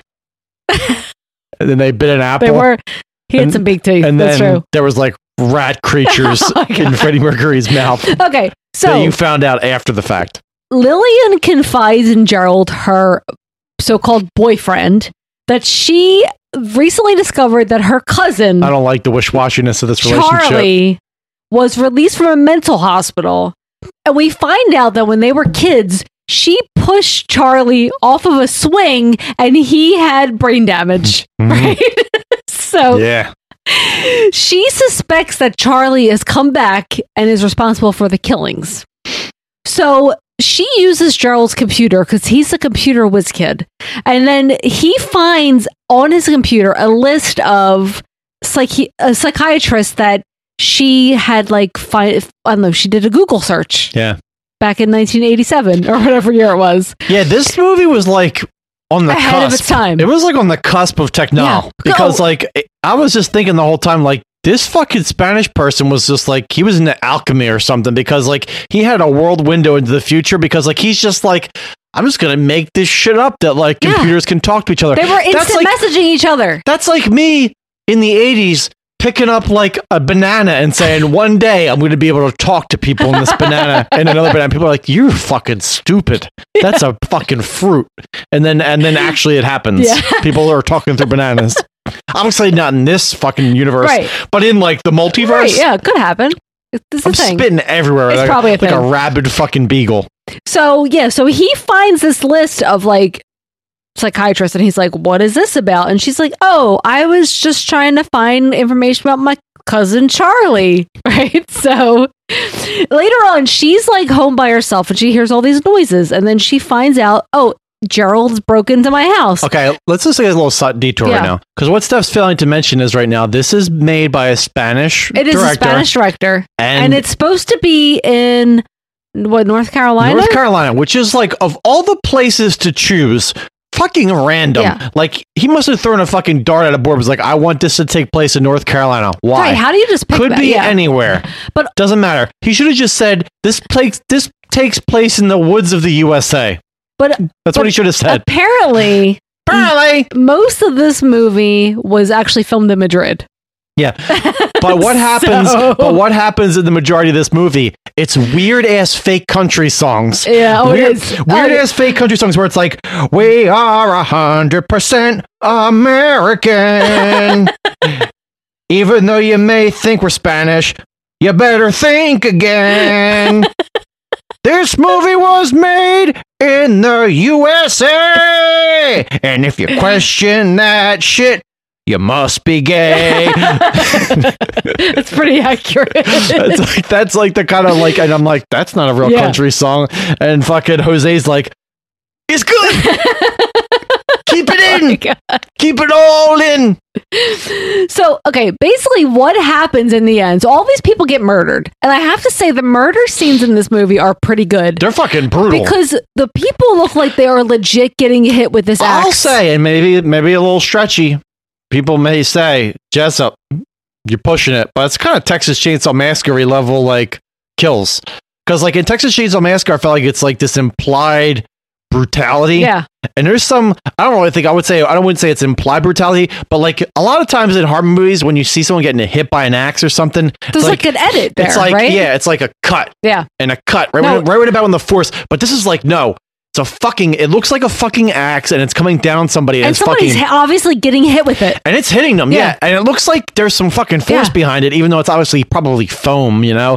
But there's like a lot of fucking blood coming up, and for whatever reason, when Spanish people scream, that's when I know they're Spanish. like it's not even like it has nothing to do with the way they speak. They could be like just talking in Spanish completely. I'm like, I'm not sure if they're Spanish or not. But then they scream, and I'm like, ah, you gave it away. Your stupid fucking scream. Because Americans. That's a Spanish scream if I ever heard one. Well, because like they're real dramatic about it. Like when Spanish people get cut, they're like, oh! and then like when fucking American people get like cut, they're like, "Ah!" It's like just more high pitched. I hear that difference. It's just yeah. like it's high. Yeah. It's not like just like groan long, groan long. That's what the Yeah. Spanish people do. Well, there was that listen, one- listen. Next time you see a Spanish person getting stabbed, just make a mental note. Remember that one woman that I was making fun of because she was like, "I am Betty," and it was like, "You're not a." Oh my god, dude! American Yeah, accent. fuck it. Okay, yeah, yeah. Louisa, the fuck out of here, Maria von von Schwazela. um, so basically, what it comes down to is you find out that I live in the Appalachian Mountains. No, you don't. Charlie figures out that Lillian is the murderer. She's crazy because she had a breakdown, and Charlie isn't a real person. It's a figment of her imagination. And then he goes to her and he's like, and he's insane. He is literally insane. Remember? He's like, no, you're the crazy one. And we're like, is she the crazy one or is he the crazy one? And then in the end, the cops show up. They kill Charlie um, because he's I- crazy. I, basically told Steph exactly what was going to happen, even though I've never seen this movie up until this point. I was like, he's going to leave. They're going to think he's crazy. They're going to gun him down. She's going to look at the camera and go, mm, buggers. and it's going to be her. And, And so it's like, that's- that's nah. And it, that's exactly what happens. Yes, that's exactly what happens Yeah. She fucking they they do everything in their power to make you think it's him. Yeah. She Oh yeah, total misdirect. chases her out the door Yeah. and then the cops shoot him. And she's like hugging she hugging one of the cops Yeah, shug one of the cops. and it zooms up on her face and at the very end she gerbil McGee's it. I thought it would have been better if like she wasn't really aware that she was a killer. Yeah. And then after the fact she was like packing up to leave and she like they showed the axe in one of her bags. That would have been cooler. Yeah. I feel like they tried to do almost like a sleepaway camp thing at the end where she was making like a face at the camera to kind of be like to hammer it home more because people The thing are stupid. is, like, for ninety eight percent of this movie, there was no indication that she was the murderer. oh no, for sure, for sure, hundred at the percent. Yeah, end, they're like, it's like it's her, and you're like, what? she has like that. Remember they say something about the scar that she has though, like on her On head. No, he has a scar Oh, in his right. Oh, head. that's right, that's right, So that's right. she starts thinking that Charlie, her boyfriend, is actually her and cousin. she's like, it's from a bike accident. Yeah, from her cousin, but like, so the, the whole thing is like they make you think it's the it's the boyfriend and the, that it's the cousin, and then Right. the Yeah, boyfriend yeah, is the cousin. But no, in reality, she's the killer. But then at the end of the day, I love this movie. Yeah, it was enjoyable. It was fucking a terrible, corny slasher, but Edge of the Axe, man. Um, It was fucking great. I could I could see us covering this movie on the podcast. It was it Yeah. was fun. It Super was really fun. I love to see these these like um Spanish and Italian movies that try to tr- they try to copy the formula in their own way and whether or not it's successful or not that's up for the date. I don't think this movie is any worse than some of the slashers like, you know, that, that, that we put out in the US. I mean like this thing this honestly Edge of the Axe, you know, people jerk off about Halloween 2 and a lot of those sh- and a lot of those shitty sequels. Edge of the Axe is fucking a million times more fun than fucking any of those Halloween bullshit sequels, Yeah. dude. It's it's Oh, it's great. I did I mention my trivia? I had Uh. one piece of trivia. Tell me. The director thinks this is his worst movie that he ever made. Oh, really? yes. I mean, listen, it's not great, but it's but from a slasher standpoint, Yeah. it's fun. It's fun. It's filmed really well. It does a lot. Of, it's, it's, I mean, the like story is not cohesive, or it is very That's convoluted. what I like about Yeah. it, though. I, you know, I, I don't- like. I mean, like you know, this is gonna. The mileage may vary. In in other words, but like for me, like I've I've been watching horror movies for so long. You know, Uh, I'm I'm 39 years old. Yeah. I've been watching horror since I was like you know for as long as I can remember. I love.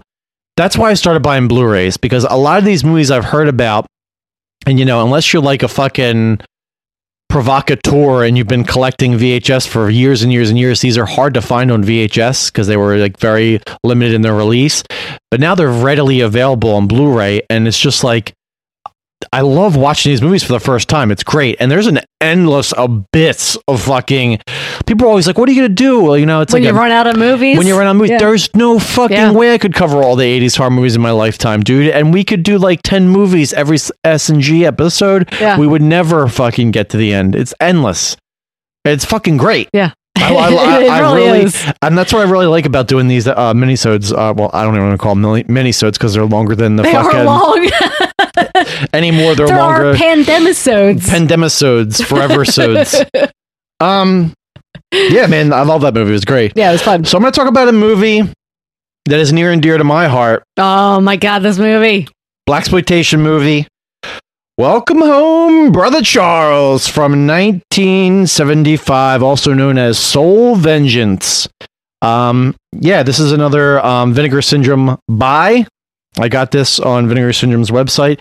Yeah, I'd recommend you guys, uh, particularly if you like you know, like you you know, it's say love saying the majority of the movies we cover on you know our main feed would be more well-known movies and stuff like that that we do like the the deep cuts on because a lot of the time with those movies it's worth to do a deep cut on you know? There's Yeah. a lot of trivia involved with it. There's a lot of big actors involved with it. It's cool to get everybody's voices um you know involved with it you know the whole sinister six.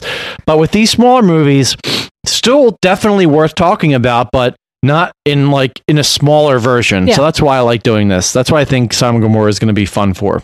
Um, and this movie is really particularly great for that. Um, because it's fucking, it's amazing. I've seen it once before, and then I, was it the first time you watched it with It me? was my first time. Yeah. Yeah. Um, it's an amazing movie, and particularly because it was made by uh, a director by the name of Jamaa Fanaka, and he made this while he was in film school. And while he was in film school, he only was able to make this on the weekends. And so, over the course of seven months, only on the weekends, he filmed this movie. Uh, and it's it's really fucking something special I enjoyed the hell out of this and movie. I don't say that about many movies, but like I really think like for for somebody that's in film school to make something like this is just like fucking super special. And it's really just like one of those black exploitation movies made by, you know, an African American that really fucking like just hits all the fucking like sweet spots because a lot of times you watch some of these um black exploitation movies made by like white people and you're like ah you're kind of just doing some things you probably shouldn't Yeah. This this movie's great because it like wears his heart on its sleeve kind of because the movie opens up and it's got like one of these like um African statues with like you know like a tribes dude with like a huge dick. Yeah. So you're just like okay yeah it's like you know an African statue it's got a huge cock but you know you don't really think anything of it at that time Right. just like whatever it's just like you know You take notice of it, and that's about yeah, it. Exactly, Yeah. exactly. And then you watch the movie, and the movie's cool for a lot of reasons. But the reason I really like this movie, for me at least, is because it doesn't really take a turn into like the fucking like weird realm until like the last 15 minutes of the Yeah. movie and then you're like I didn't think I was fucking watching a movie like this. Yes. I was like, holy shit. Because it definitely deals with like some very serious issues. Yeah. That's why I think like it's definitely an exploitation movie, but like you said, it deals with serious issues, but then it's it, it, it doesn't like it doesn't take the exploitation. It's not like from the from from the start it's an exploitation movie. It's almost like it's a very straight movie dealing with like very serious issues from the beginning and then at the end it kind of takes this turn into the exploitation realm. So it's basically about this guy called um this dude Charles who starts his life out. You meet this guy, he's like a pimp, right? And he's like pimping out these women and blah blah blah blah.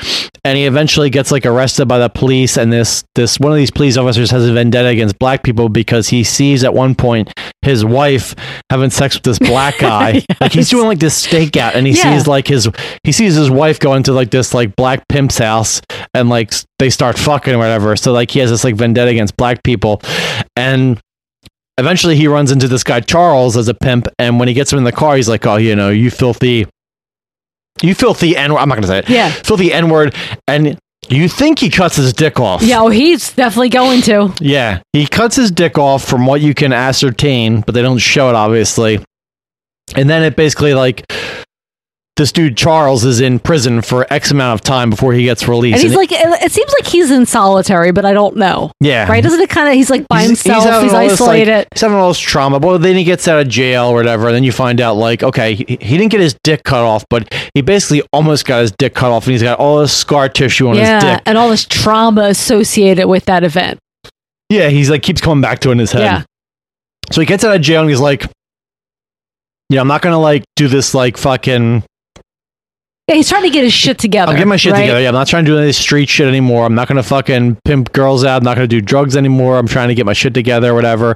But he's getting he keeps getting pulled back into the fucking what, what is it? The street life. Yeah. You know, the, he tries to change ways, but the street life is just pulling him back in, pulling him back in. Because his ex girlfriend, like when he got arrested, she dumped his ass Mhm. And start dating his like partner, Yeah. whatever. So he goes to like the club where his partner works, and his like his like ex chick like works for him. And he's like, "Yo, you never even came to see me like one time when I was in prison." And she's like, "Yeah, you know, it's like it's tough because I gotta like I got to make that money. I gotta make that money. I gotta, I gotta ride that dick. You know what I'm saying? I gotta ride that dick, son. And he's like, Yeah, I guess you gotta ride that dick. and, and then his buddy like comes down. His buddy's like, Yeah, you know, she had to ride that dick. When But you his- were in there, should ride that dick. But his buddy is also like, This my bitch now. motherfucker, I'm going to kill you. Yeah. He's like, Listen, it's cool you're back now, but like this my bitch. And like you ain't getting none of this honey, no mo. And he's like, Oh, I'm gonna get that honey. So anyway, long story short, he like um like meets this other chick and they like kind of like like connect or whatever Yeah. and um then there's like this weird subplot that kind of starts happening where like he's going to like these people that did him wrong and he's like fucking their wives Yeah.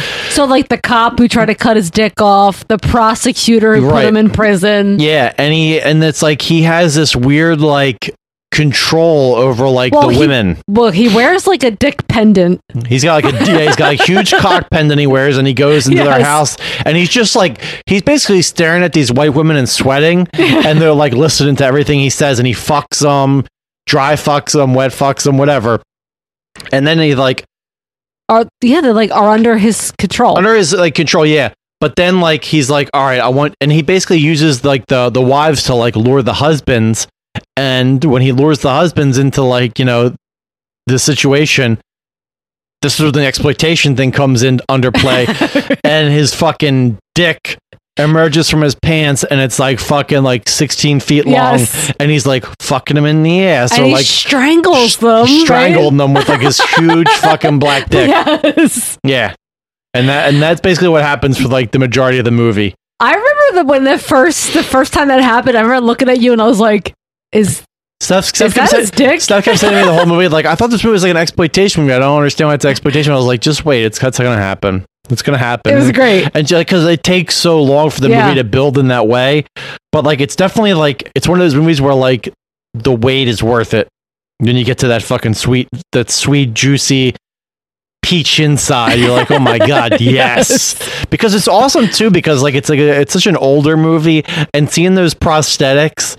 Like the way they're filmed and stuff, it actually looks really fucking does, good. yeah. And there's some really like awesome angles where it's like it's like a shot of him standing and it's between his legs and it's like focused on like the husband screaming in terror on the bed but like you see his dick coming down and like you know in the foreground and then it comes And it's down like a veiny dick. yeah and snakes its way sn- it looks like a fucking snickers bar and it snakes his way up the fucking bed and Yeah. wraps itself around their neck and shit it's it's really fucking awesome It's like good. I don't. I don't even want to like ruin the ending I mean, though we already did. because. But dick. like, but like, there's like, the dick strangling it's like it begins and ends kind of the same, right?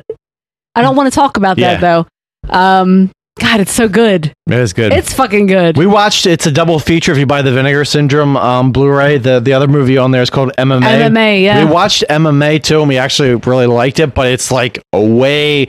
I would say like it's a way different movie. Oh, it and it's is. almost like it's serious slash comedy. Yeah. but it doesn't have that. I, there's some exploitation in there, but like it's not like It's big. definitely more like much more straightforward movie. It's not big black dick No. exploitation. No, it isn't. It's not. But like it's a fu- big back, a big dick strangling people. Yeah, it's not like that No, at all. But like I really enjoyed Emma Mae as well. Yeah. I was like, I was kind of like on the fence, but I was like, but like Emma Mae, like as far as like a filmmaker goes, like it's way more advanced. Like when you Yeah. watch, you're like, holy shit, this is the same guy because it just looks way cleaner and stuff like that. Not that um, Soul Vengeance, Welcome Home, Brother Charles is bad. I love this movie. Yeah. Oh, I've enjoyed the fuck I out of want this movie. everybody to tell their friends, watch Welcome Home, Brother Charles. I don't know where this is available besides Vinegar Syndrome. I assume it might be available on Amazon. Yeah. Probably have to look into it.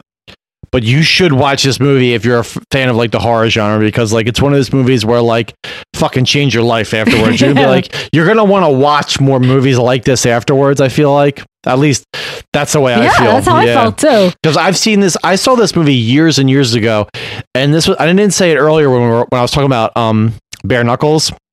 Bare Knuckles, you know, um, Exhumed Films. We talked about them before uh, in Philadelphia. They did like X Fest, and we were we, we did like But we episodes did on X Fest. yeah. Well, Bare Knuckles was in a, was a movie they did during X Fest one year when we actually left To we, go get food. We have to go get food Yeah. because, like you know, you just pick or choose. Like you have to leave at some point to go get food. You're and there for 12 hours. yeah. So we were like, we have to leave now. We just have Yeah. to do it. And we left.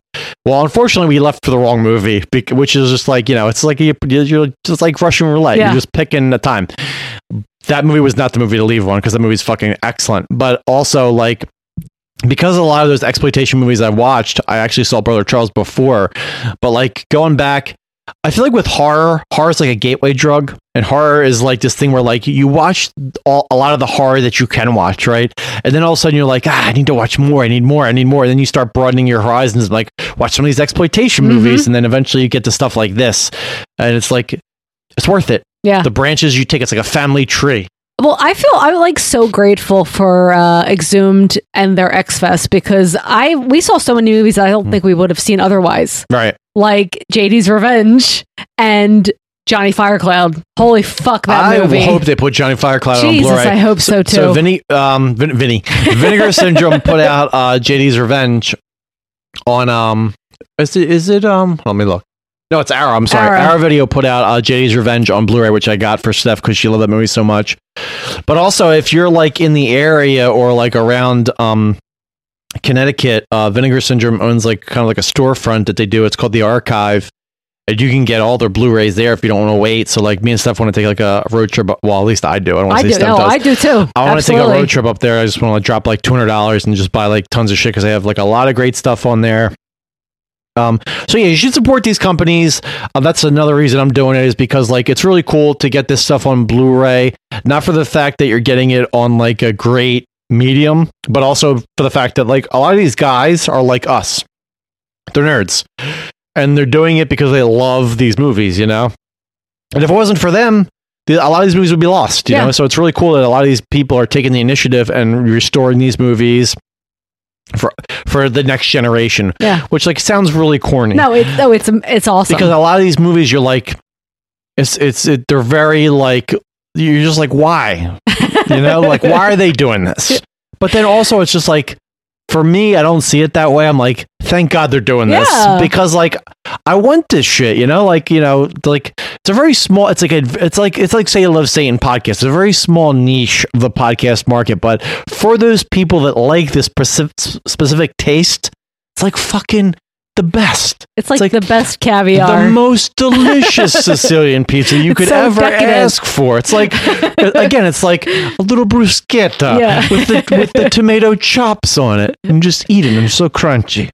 no, I I love that I've experienced all these movies. So Stephanie, keep doing it. take it away. My next movie is uh, Silent Madness Oh from God, guys.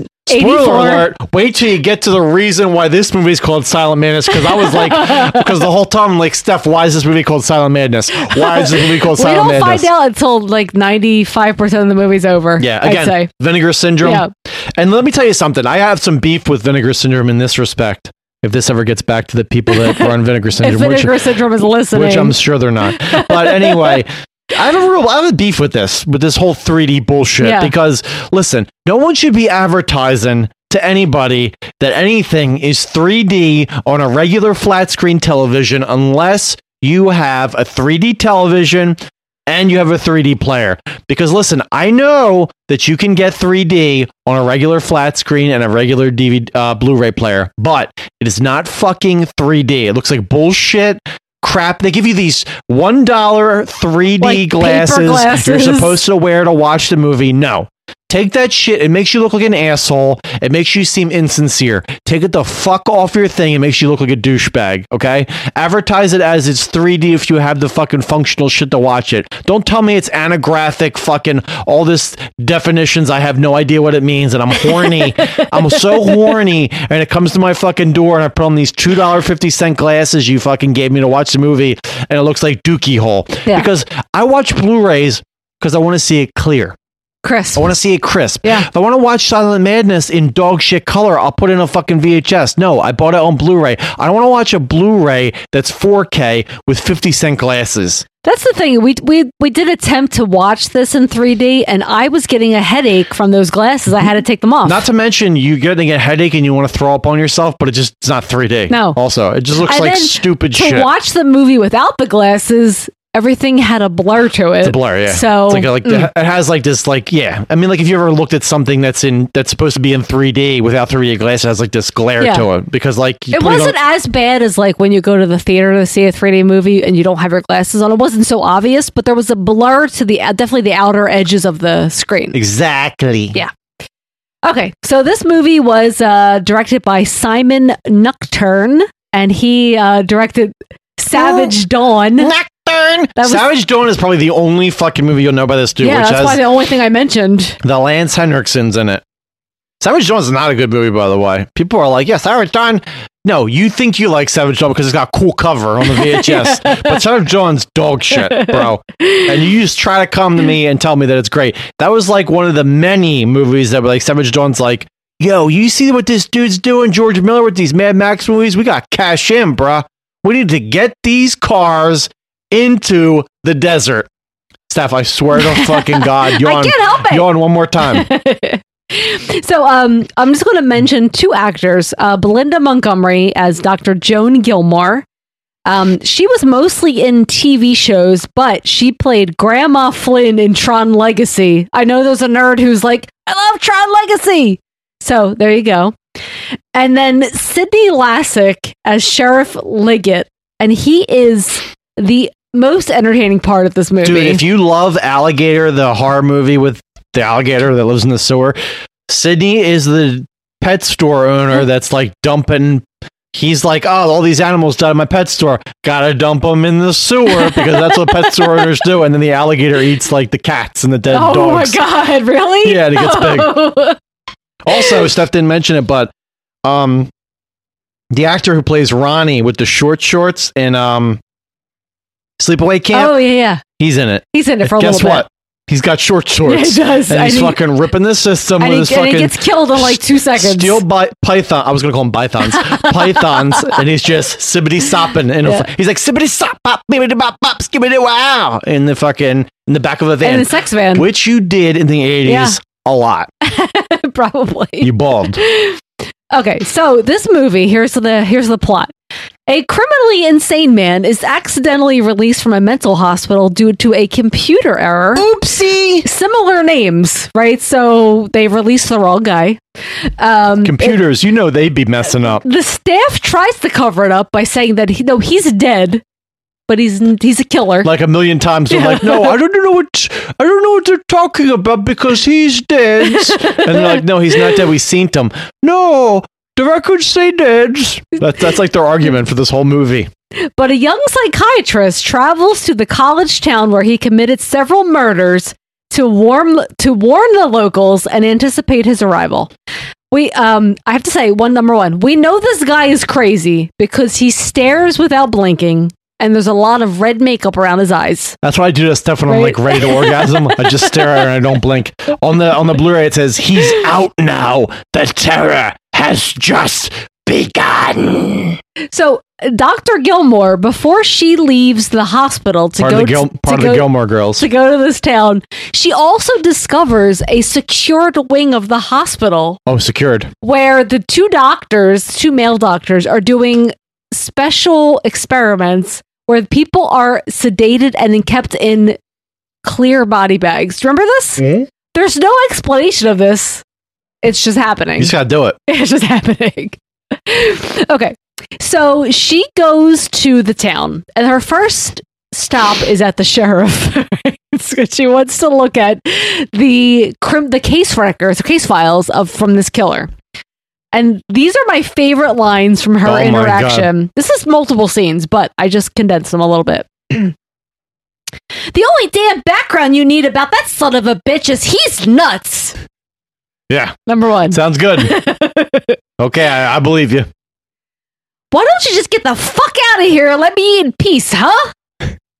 Oh, that's Sydney, right? Yeah, Sydney. Oh, And then my third favorite line of his is just because the broad is so goddamn good looking doesn't mean we all have to think with our dicks, my- huh? Right? he's the best because he's always snacking. He's always He's snacking. he's a dumpy son of a bitch. He's frumpy and dumpy. He's all like he's one of these dudes who's got like this Humpty Dumpty ass like waistline. yeah, Where like it looks like his, it's his almost as wide as his body is tall. like he's like home home skull's kind of a jummick. Like I can't imagine like Sydney Yeah. ever saw his dick. And he has like a comb over Like and he- giant glasses. Like he's probably the guy that like brushes his teeth and then when he's done he takes like like French like what do they call it? French crullers in the bed. Oh, I love French crawlers. and he's like eating them and all the and, and the French cruller like sugar crust is fall all over his like belly and, and like oh, tits. Oh man, when I was a kid, that was my favorite donut from Dunkin' Donuts. No, one of the things Steph told me when we first started dating was, "You ever have a sour cream donut from Oh, Dunkin' Donuts?" And I'm like, delicious. "No." And I'm like, "What's that?" And she's like, "After I make you come, we're gonna eat them together." And I was like, "Okay." and she did. I like how every story you tell about me is like like uh, involves food. First one, I was like cutting you pieces of cheese. Listen, you know what? You know? Like the way to my heart. Make me splooge and feed me. cheese and donuts. Yeah, I want to make you come, and then I'm gonna feed you a sour cream donut. I'm like, you're the best. Oh, I'm shooting. Oh my god! So, um, Doctor Gilmore stays in the sorority house where the original murders took place, right? And um, You're not can, wrong. Can you guess what happens once she's there? I mean, I can, but can the listeners? Oh, that's right. Murders happen. Murders. So I want to say this. is so funny because the house. They're like, we're gonna go down to the basement where we keep our luggage, and the basement of this house is the basement and boiler room of a factory. So the basement's basement. it is. It's enormous. well, the thing I want to like just hammer home is like this movie's supposed to be 3D, but in the 80s, like people for the fucking life of them could not think how we can fucking how can we exploit this 3D shit?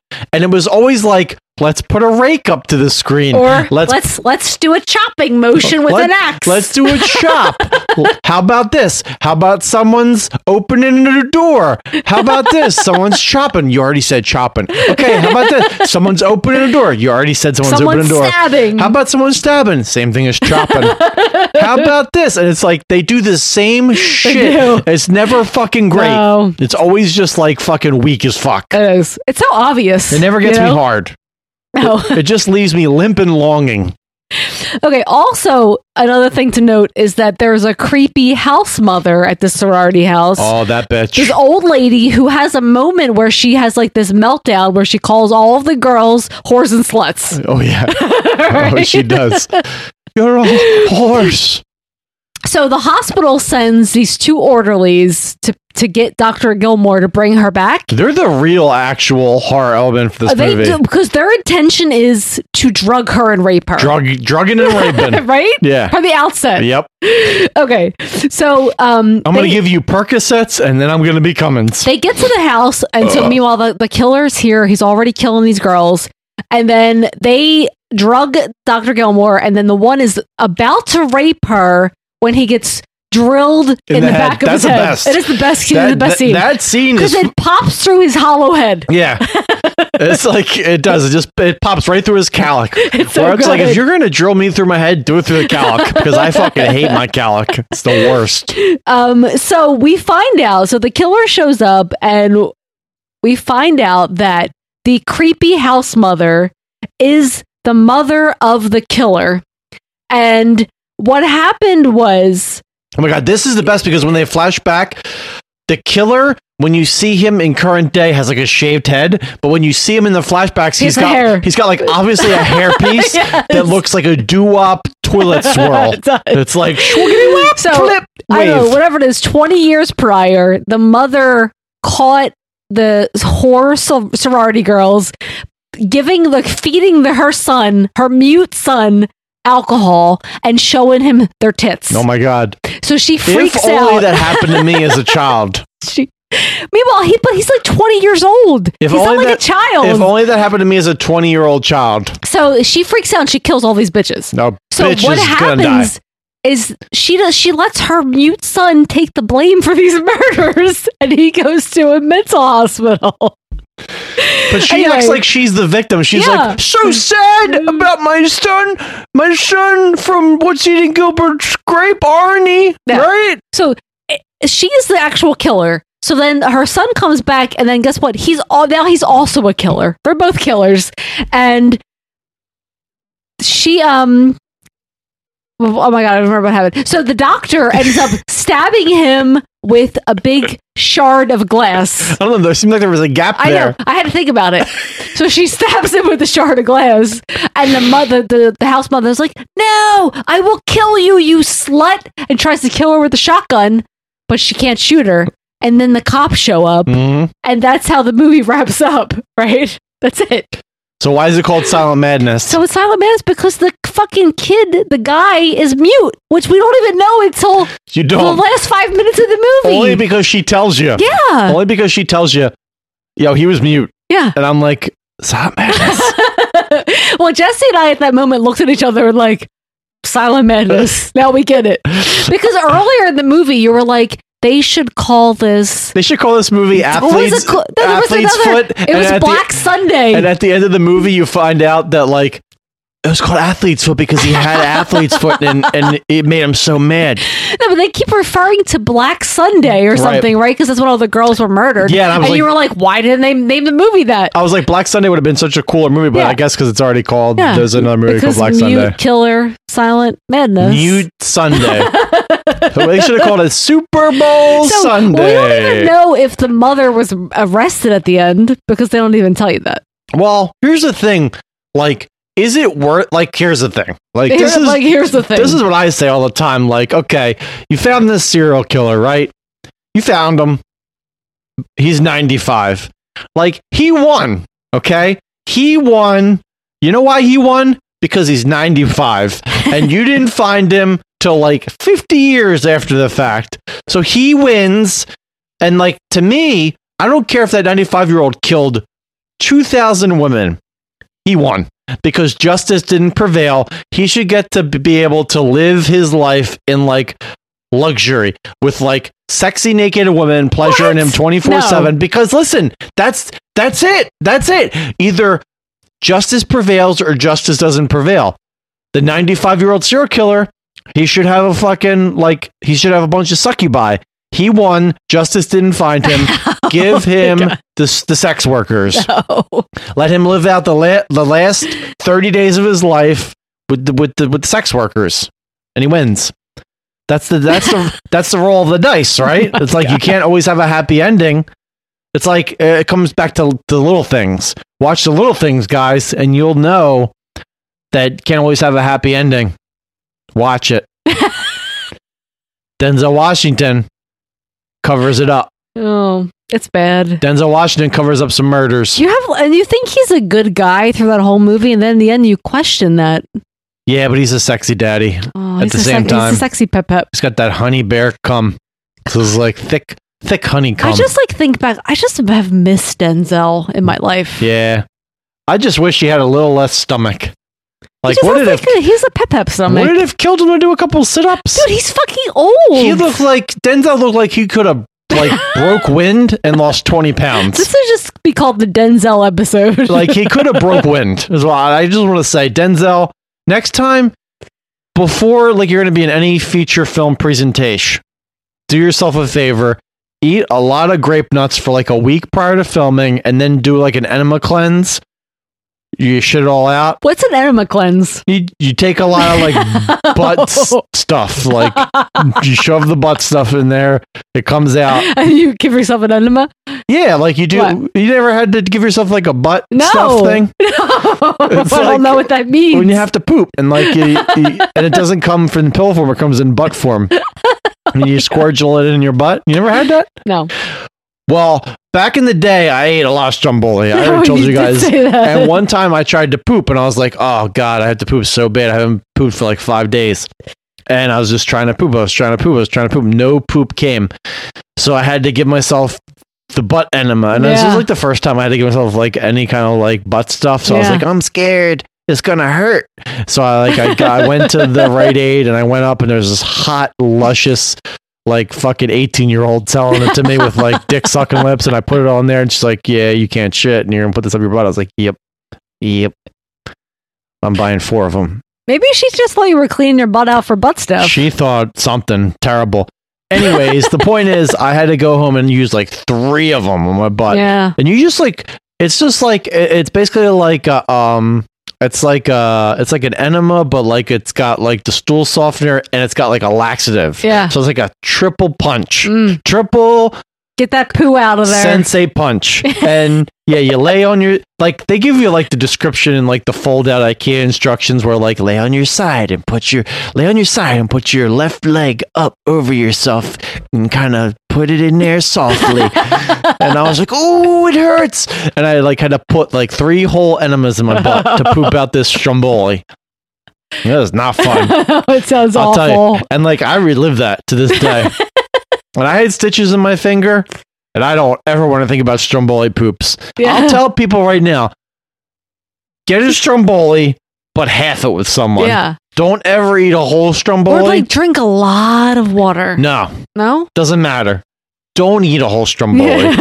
Humans aren't meant to eat a whole stromboli. Eat it That's half. true. Eat That's true. half. Yeah. Or like be sensible. Eat like a quarter and just throw the rest in the garbage or donate it to the homeless. I think you could probably freeze it for later. No, don't. No? Don't do it. I'm telling you right now, you'll regret it.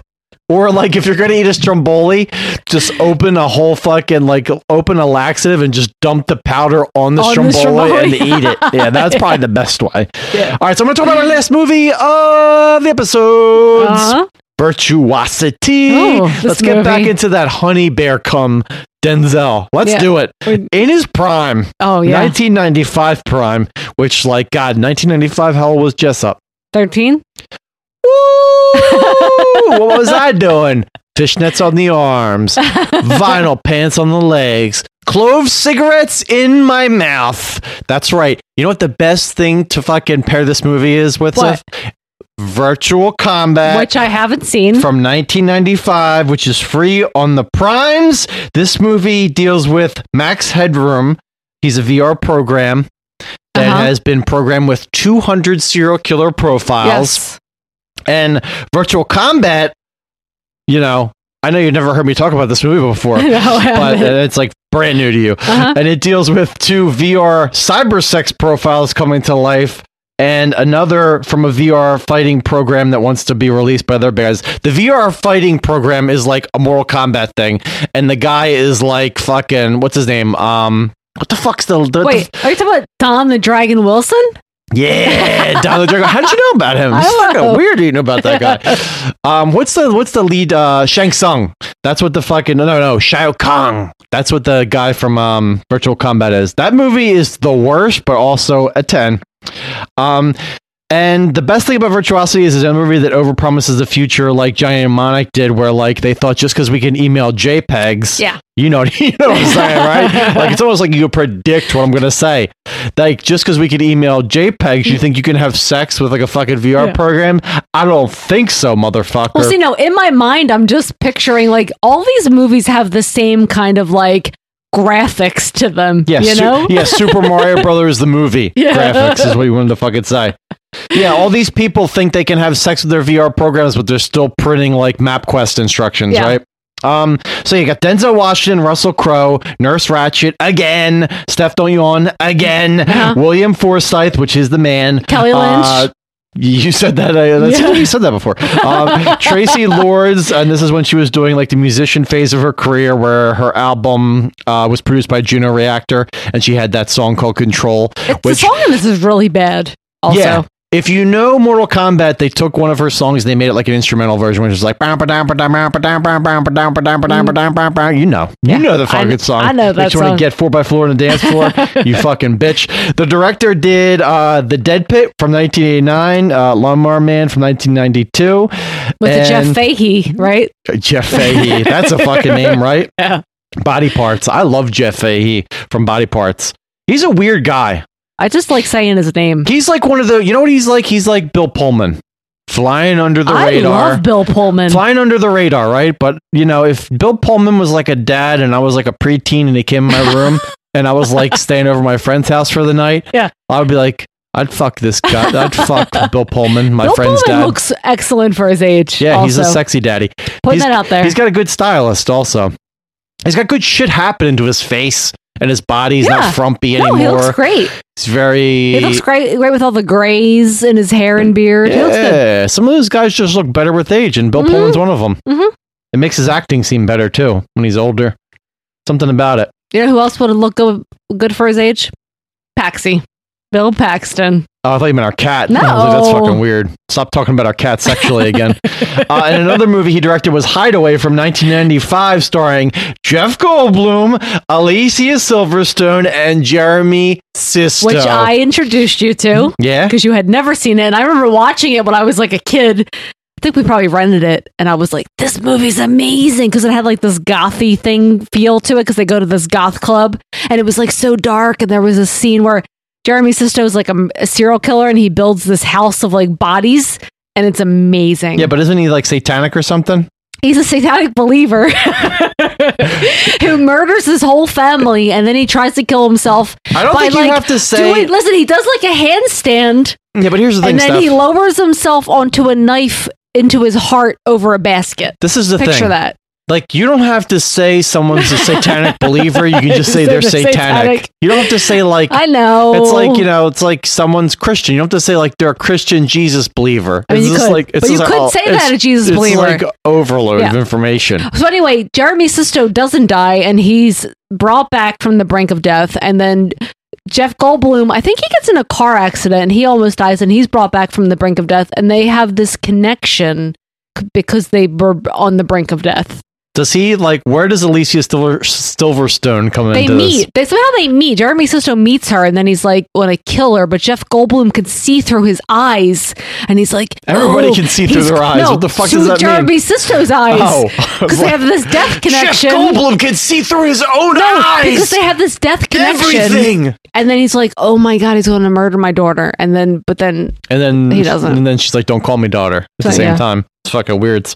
Um, the movie's good. yeah, I guess. Um, I just have to take your word for it. Uh, the reason, um, the best thing about this movie is they choose Denzel to fight Sid six point seven because he's in a, at one point he's in a simulation fighting uh Sid six point seven. He's like, "How did you figure out where he was hiding?" How did you figure out the building he was hiding in on the map, on the Call of Duty map? And he's like, because the building had a fucking smiley face emoji above it. And they're like, what is an emoji? And he's like, oh, that's right. This is 1995. It was a colon with a fucking bracket thing.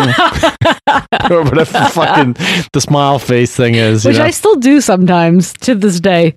Um, I wanted to say, I don't remember what I was going to say. cool. That's cool. Yeah. Thank you. Sorry. And goodbye, Steph. You're dead. You. I'm just gonna stuff you down the toilet. Stuff you down the fucking piss toilet. there was there was a thought there, and Yep. it's gone. Steph, I'm looking down at you right now, and it's like looking down at like a piece of toilet paper that's in the urinal in the men's bathroom, and you're like, why is there a piece of fucking toilet paper in the men's urinal? That's weird.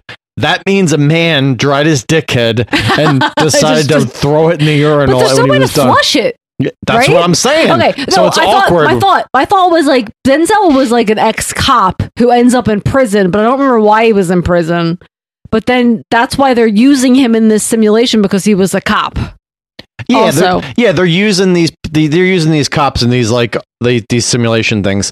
But the point is, let's get to the baby butt of Russell Crowe, Yeah, who's hamming it up. who Like is born out of like a fucking alien xenomorph egg, and he looks like Bicentennial Man, Mhm. but like flesh colored. Yeah, he's flesh colored bicentennial man, and he comes out with that collagen baby rump that he pops out to the side, and then he's got the swirly toilet hair, and he starts, and then like, let's do some of his lines right now. I'm a 50 terabyte self evolving neural network double backflip off the high platform, baby. I have another tune for all my friends out there in Crime Buster Land the Symphony of Collision, which It almost sounds like a fucking mm. like he sounds like a wrestler, like that's in like the pre-interview before yeah, the fight. he's trying to like hype yeah, everyone yeah, up. yeah. It's like the hype. It's like the hype video. Which God would that be? The one who created you or the one who created me? You see, in your world, the Lord giveth and the Lord taketh away. But in my world, the one who gave me life doesn't have any balls. Oh, yeah! I think like the the thing that I kept laughing about is there's all these scenes where he kind of laughs kind of maniacally, but it doesn't seem like it's actually his No, it- voice, no, and it it doesn't. doesn't. It seems like it was like put in afterwards. It sounds like a two live crew like sample. It sounds like a black guy going like. it's like weird. It's like it doesn't sound like like the crow doing anything it at all. doesn't. But it's the so odd. My favorite part is when he's in the club after he like breaks up. Like Traci Lords is doing like her, and she's like a leather outfit on. and and he's like, "Oh, you you look like you did porn when you were underage. Get the fuck out of here. I'm gonna go up there. I'm gonna sample these people doing screams. You over here, go." And she's like, oh, yeah, sample that. Okay, now you over there, sample, scream like this. Ah! And it's like, ah! And then she starts like fucking mixing it up on the thing. He's like, ooh, ah, ah, ooh, ah, ah, ah, ooh, ah, ah. And it's like the crystal method. It's like the crystal method with Modest Yahoo. Masha. yeah, Modest Yahoo's going like, hi, oh, hi, oh, hi, And it's like got like this fucking beat mixed in there. I forgot about that guy. Kind of like uh, But Anya. he, he asked, yeah, he was But- saying he didn't do that. but like more more you-ish. It's got like more you-ishness to it than that. Um the and then also the corniest shit about fucking virtuosity is anytime Russell Crowe gets injured, he has to eat glass. Glass to re- to, like, generate. to regenerate. Yeah. So he's got like all these bullet wounds, and he's there's one point where he's like driving in a car and he's just eating glass, eating glass, the eating that's confusing about that though is because one part at one part his his like fingers get shot off Yeah. and then all he does is touch glass and then his fingers regenerate but i guess like if he has bullet wounds to his body then he has to actually ingest the glass Yeah, this is cool. yeah It's cool to just see glass. Like I remember like when I was young and I was like, uh, I watch a lot of musicians like Marilyn Manson and it's cool to cut yourself. So I was like, I want to cut myself like a Marilyn Manson. And I remember I tried to like cut like my girlfriend's initial into my stomach, but like pour pen ink No. into it. And I was like, look, Michelle, I cut your initial into my stomach. And she's like, that looks like half of an M. And I was like, cause it kind of hurt and I got scared when I got done half of it. And she's like, You're gonna get fingered in the butt, Jesse. And I was like, oh. And, Oh my and god. she slipped it in my butthole. God. just I don't believe that. It's true. It's true. But yeah, virtuosity is a lot like getting fingered in the butthole. It's Yeah. just It's not great. it's great, but it's it'll lead you to orgasm if you just let it happen. And it will do it. Free on Prime. I didn't regret it. I was like happy you I watched, watched it twice. I watched it twice because I was like, I gotta watch this again. Because like I feel like I enjoyed it too much. And then I watched it again, I was like, still the best. It's still gonna be a seven out of ten from Jessup. Yeah, let's mention some new patrons, yeah, Stephanie. we have a bunch actually to mention. Do I it. think some of these are repeat pa- patrons, but I'm still gonna say their names. I don't like this because I feel like when people don't pay, what happens is people's credit cards decline, and it's like, and then it accepts them as a new patron. It's like this credit card declined. You have a new patron. The credit card who declined last month, and then we like keep saying these They people's change, names. yeah, because they changed their names. It's Yeah. fine. It's fine. Fucking 'cause freeloaders. People also leave and then they come back, which I appreciate. Yeah, I appreciate it all. Um, I appreciate the credit cards that decline because it's like you tried to pay. you tried. It's like you tried. And listen, sometimes you just you trying's the best. Yeah. Sometimes that's all you can do. Put your mom's credit card number in there. we got 17 year olds that listen to this fucking podcast, and I'm like, God damn, dude. I wish I had future Jesse to listen to. Like, if I could listen to myself Oh. back then, Mm. I would be like four times as smart as I am now. fucking like future me talking to young clove smoking Jessup. Zucky Musk. Yeah. Okay, new patrons. Uh Brian Daly. Tedda's Doras, which I, you know, I think I know who that is, I've but he him around the changes names. I've seen that time. boy around the block. He's on he's on fucking Discord. Um, Mr. Sketches, Michael Zabo, Hunter Tackwell, Dean, and Lincoln Swan. That's a sausage fest if I ever if I ever smelled one, fellas. Listen, It's true. where are the ladies at? Is my question. Yeah. Where are these ladies at? Is it too aggressive for you? I don't know. Is the musk too strong? I think. All right, so right now we're going to do Throw Me Live. We haven't done it in a long time, but we're going to do it differently because we're in Discord right now. And the way we're going to do it right now is you guys that are talking in the chat are the only ones that are going to be available to receive a fucking super exclusive. I don't know what that means. Say you love Satan prize pack with just all the goodies. Oh, maybe I'll come in a shirt and send it to you. Yeah. Free of charge. You have my DNA in there. I'll sleep in a t-shirt and Steph will, yes, send it to you. My sweaty you- armpits. Steph will send you like sweaty armpit, dirty undies. Uh, still the same pack. Um, right now, guys, everybody in the text channel right now. The first person in the chat to think of the number I'm thinking of between one and twenty will win. Save Hussein prize pack. Yeah.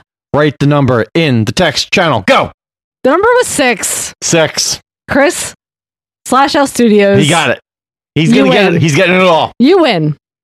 Um. So um. Next uh week, me, John, and Ben are gonna record uh, an episode on Psycho Goreman. Steph watched it also, Oh, so amazing. and we're gonna talk about a couple other weird movies that we watched.